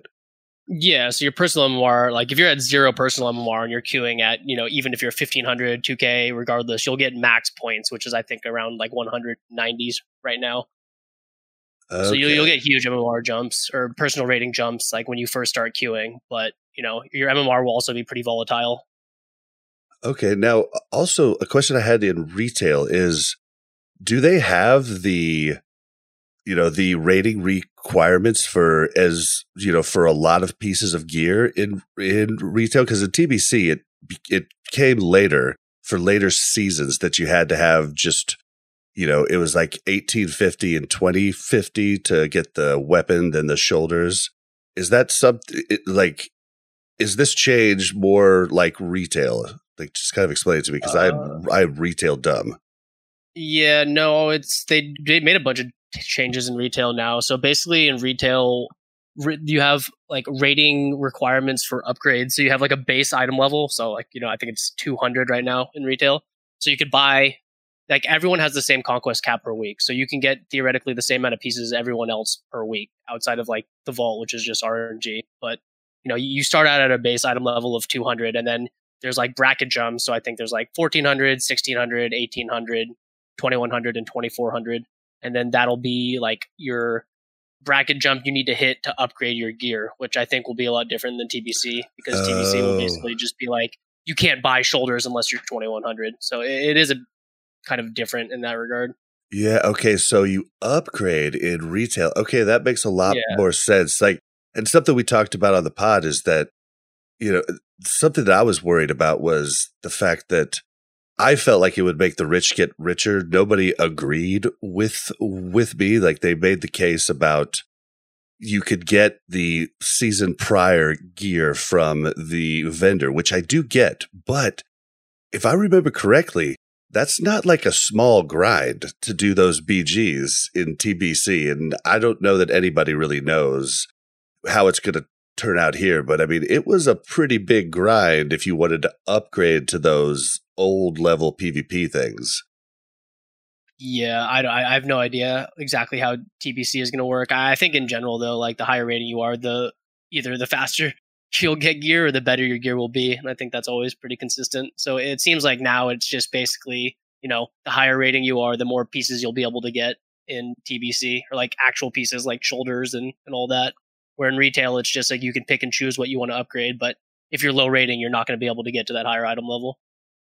Gotcha, gotcha. Okay, well, that actually has cleared up like quite a bit for me. Like I'm, I'm a, I'm a little nervous about the changes because they're just they're really big changes and it's a lot of change. But I just wanted to kind of understand how retail worked because it looks like they tapered a lot of the way, at least the MMR and team point systems work. So, just one more question about retail is in the writing up for the TBC thing, they talked about not being able to get points if your MMR isn't closer. Like, is there any time in retail where you don't get points, even if you're in, or just can you not even create a team that you're not in the same MMR with? So yeah, I mean, there, there is no team creation in retail. Like you can queue with a different three people every arena. Like your MMR will change. And to answer like your points question, it's like, yeah, like if I'm 1900, like say I'm like 2100 CR personal rating, and I queue with someone who's like 1300, and we win a game at 1600 MMR, like I will get zero personal points. Okay, so the TB the TBC thing might be different then. Okay. Yeah, if they make teams, it's completely different. I'm sure there'll be like some sort of team MMR. I have no idea how that works, but in retail, there there is no team. Uh, You only have personal rating, and your like team MMR will just change based on who you're playing with. Oh, so it's kind of like queuing with people for BGs. Okay, yeah. Okay, so yeah, the biggest one of the biggest things we were worried about was just will you not be able to jump teams because you just won't get points, you know? And they talked about having to play the games with that team the week prior to just to get points. So like you're gonna have to take a gap in points to change teams and there's a lot of questions we have, but I know you don't know the answers to that. We just wanted to bring you on to kind of explain the retail stuff so that we could maybe better guess how this is going to work in TBC. For sure, dude. Yeah, happy to help. Yeah, dude. Well, thank you so much for taking the time coming in and talking to us. Uh, do you want to do any shout outs? I know you don't do streaming or social media, but do you have any shout outs you want to do? I got I got no one. Sorry, dude. I can shout out you, man. All right. Well, thank you so much for the the help and yeah, we'll have to have you Yeah. on sometime like if we do a PvP round table come after TBC starts. For sure, dude. All right, guys, we're going to send you back to the show. All right. Do we have an add-on of the week? We do have an add-on of the week. It's the one that you listed that I've never used before. If you want me to tell people about it, the ring menu. All right. Yeah, let's move on to the add-on of the week.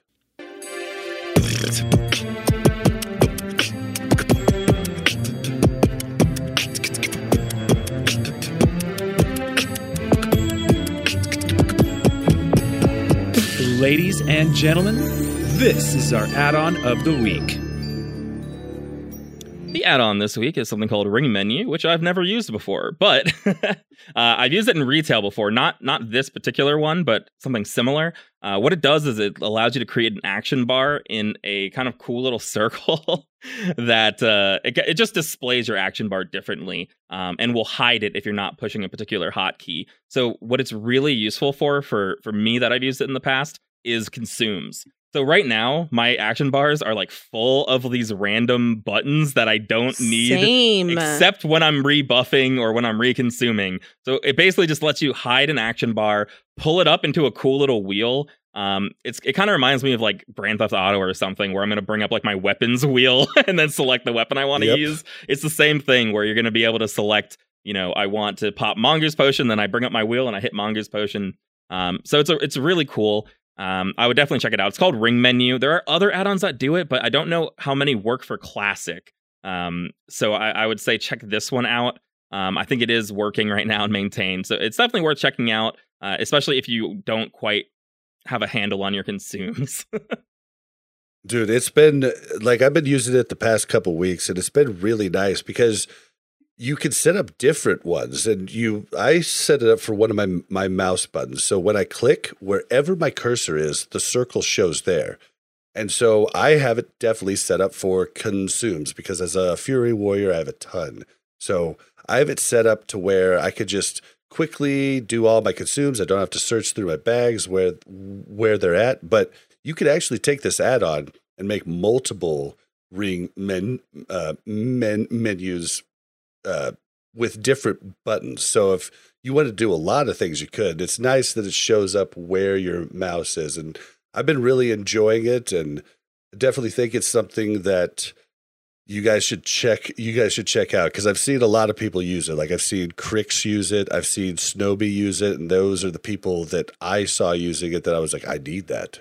Yeah, and not a lot of not not everyone's a big gamer either. They might not be comfortable with certain buttons on their keyboard and stuff like that. Like it's okay to look at alternative ways to handle your action bars. Definitely. I am sympathetic to the amount of consumables that Fury Warriors need. like considering like 30 slots of my bags are like dedicated completely to consumables.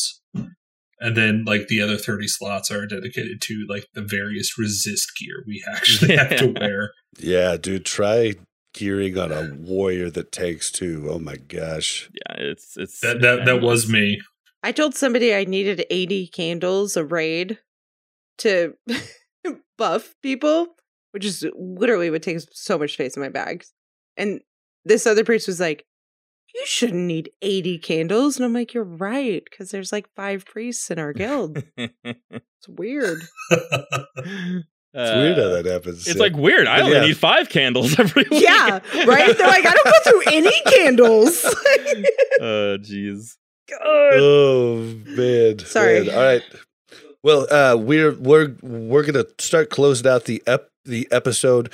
We want any of you retail PvPers to please message us. We'd love to do the episode where you educate us on how this works because we just there's so much we just don't know and we would like to know. So definitely going to reach out to Winky, but anybody else who has been doing a lot of retail PvP, please get in contact with us. You can do so by going to WCRpodcast at gmail.com. You can also message us on Twitter at WC Reloaded. If you want to follow the Mash Those Buttons network, that's at the Mash Network. If you'd like to interact with us at times, make sure to ping us if you do. But if you'd like to interact with us, please join our MASH dis- Discord at mash.gg slash Discord. How can you help us out? We need more ratings. We had an episode without ratings, and we're we're gonna cry in a pillow tonight. So don't don't don't don't make Mel cry. We don't we don't want to do Oh, that. yeah. So send us reviews. Oh, that's all right. So, did I miss anything? Did I miss? Oh, we and also if you ever want to come out and hang out with us live, talk and chat, that is twitch.tv slash mash those buttons. And check out our YouTube if you want to see the stuff that I cut out of the actual audio version. It's kind of fun. YouTube.com slash mash those buttons. Which, by the way, might be a lot for this episode. Probably all of our PvP rant, but you know, whatever. Yep. The uh, I'm telling you, on the audio podcast, it's just going to be me like sounding awesome in the PvP content. that doesn't sound right, Yip. And you cut me in, and I'm like, I'm, I'm, I'm Yip. Bob, that's a good point. I cut it from earlier in the episode. Let me give you a No, I sound don't- clip. I you know don't do what? it that I'm, I'm. I think I'm wrong, Bob. I think you're absolutely right on this point. That's my that's the sound clip. You can use put that in anywhere. I'm sorry. Just do it. Do like, not ever everything say I that. say Yeah. throughout it. No. Oh man, no, no, I, de- I definitely don't do that. I just usually try. The biggest thing about the audio podcast is I try to space out because we often, all of us, will start talking before the other's done. The audio podcast is nice because it spaces out so that you, as an audio listener, can hear what actually is said. But sometimes I leave it in because there's four of us talking, and I can't, I can't make sense of that. So, It's usually Bob's fault. Just saying. well, I mean, I am the host, so it is my fault. Yeah. Ball rolls up. All right. Yeah, yeah, it sucks. Mel, where can we find you? You can find me on Twitter at Mel Overwatch, or you can find me on Whitemane on Mel Arena. Send me a DM. Tell me how much you hate Bob. It's great. She's actually invited you to sneak into her DMs. Ooh, Well, that's okay. weird. You just made that really awkward. Now you need to cut that out. Where can we find you, Yip, and how can we sneak in your DMs? Hello, you can well, it's funny. You can't message people on YouTube anymore. I think like they took away all no, that you stuff. yeah, which Uh, has been horrible for me yeah. with the competition we did. Um, so you can check out my YouTube, youtube.com slash cognitive pit. But if you're trying to get into my DMs, you probably want to tweet at me at cognitive pit, I guess. Uh, that that might be easier. I would love to say that just check check me out in, in game, but somebody mailed me a couple weeks ago. I think it was the person who who wrote in mailed a letter to you in game for a review, and I just never even replied to them. So in game, if you're gonna send me a letter, I'm awful. Oh yeah, I did have somebody message me in game literally as I was logging out oh. and it was like 3 seconds to log out and I was like uh, oh, and then you're like, "What was that name?" yeah. It was luckily a name that I could remember, but yeah. It's a struggle. join the discord that bob talks about sometimes the mash the mash discord uh, is the easiest way to add us and we're on discord all the time so Yep, yep. But you have to definitely at add us. us, yeah, because until that actually becomes like more popular, we don't check it every time. We're we're we're bad. Just add us, and we'll come talk to you. All right, Naismith, where can we find you? I know you don't do the Twitter and stuff. I know you know, but do you have any place where people could get in contact with you, like Josh's Discord, maybe? Yeah, if you really want to find me, you can find me on uh, Crowang. I am on Stalagg Discord or Stalagg uh, Horde. If you want to talk to me, um, you can find me easily on Discord. I am in. I am a moderator of the Countdown to Classic uh, Discord. DM me there if you really want to talk. Uh, unfortunately, my job does not allow me to have a whole lot of a social media presence, so that's pretty much the only two ways you can get a hold of me. Um, I might be starting the YouTube channel pretty soon, so I'll Oh, cool. do something. I might do something there, but I don't know. Teaser. You heard it here first. uh, honestly, that sounds like a whole lot of work. And I have- a lot Probably of work is. to make I- content. I have two small children, so it's you can probably hear them in the background of any Countdown to Crusade uh, episode that I am on. Yep, and you probably you probably hear them on some of this this one too. I'll try to cut out as much as I can. Children are lovely. hey, it's endearing. We we like it. You you can find me on Twitter at blazin underscore bob. That's B L A Z Z I N underscore B O B. I've actually been streaming quite a bit, like not long streams, but I've been doing that at twitch.tv slash blazing bob. A lot of the the listeners have dropped by to say hi, and I appreciate it. So anytime you want to do that, I would love to talk to you. And if I can, I will answer whatever questions you have. Well, guys, I don't know about you, but my anxiety is still flowing, and TBC's coming fast. You're such a weirdo. I'm TBC's fine. are coming. Yeah, I know I am. I was just driving around today, and I was like, "Why is my heart going so fast? This is not normal. I'm a weird person, right?" Listen, my watch tells me every time my heart rate's high, and it really annoys me. I kind of want to turn it off, but it always happens at like crucial times, like in a raid, like when we're like really struggling to get a boss down. It'll be like heart rate's high, and I'm like, Or like when Bob's tried to tell you did something wrong while leveling. oh yeah, heart rate goes through the roof. All right. Well, thanks everybody for coming on. Thank you, Nate, Naismith, for coming back on. If you want to hear him again, re- re- remember you can check out episode 33 to get some background. We're going to get out of here. We'll see you next week with a lot more. Bye. be a crazy Yes, couple TV. TBC frenzy for the next couple of weeks. Uh, so soon. All right. Night, guys. Bye. Bye. Bye.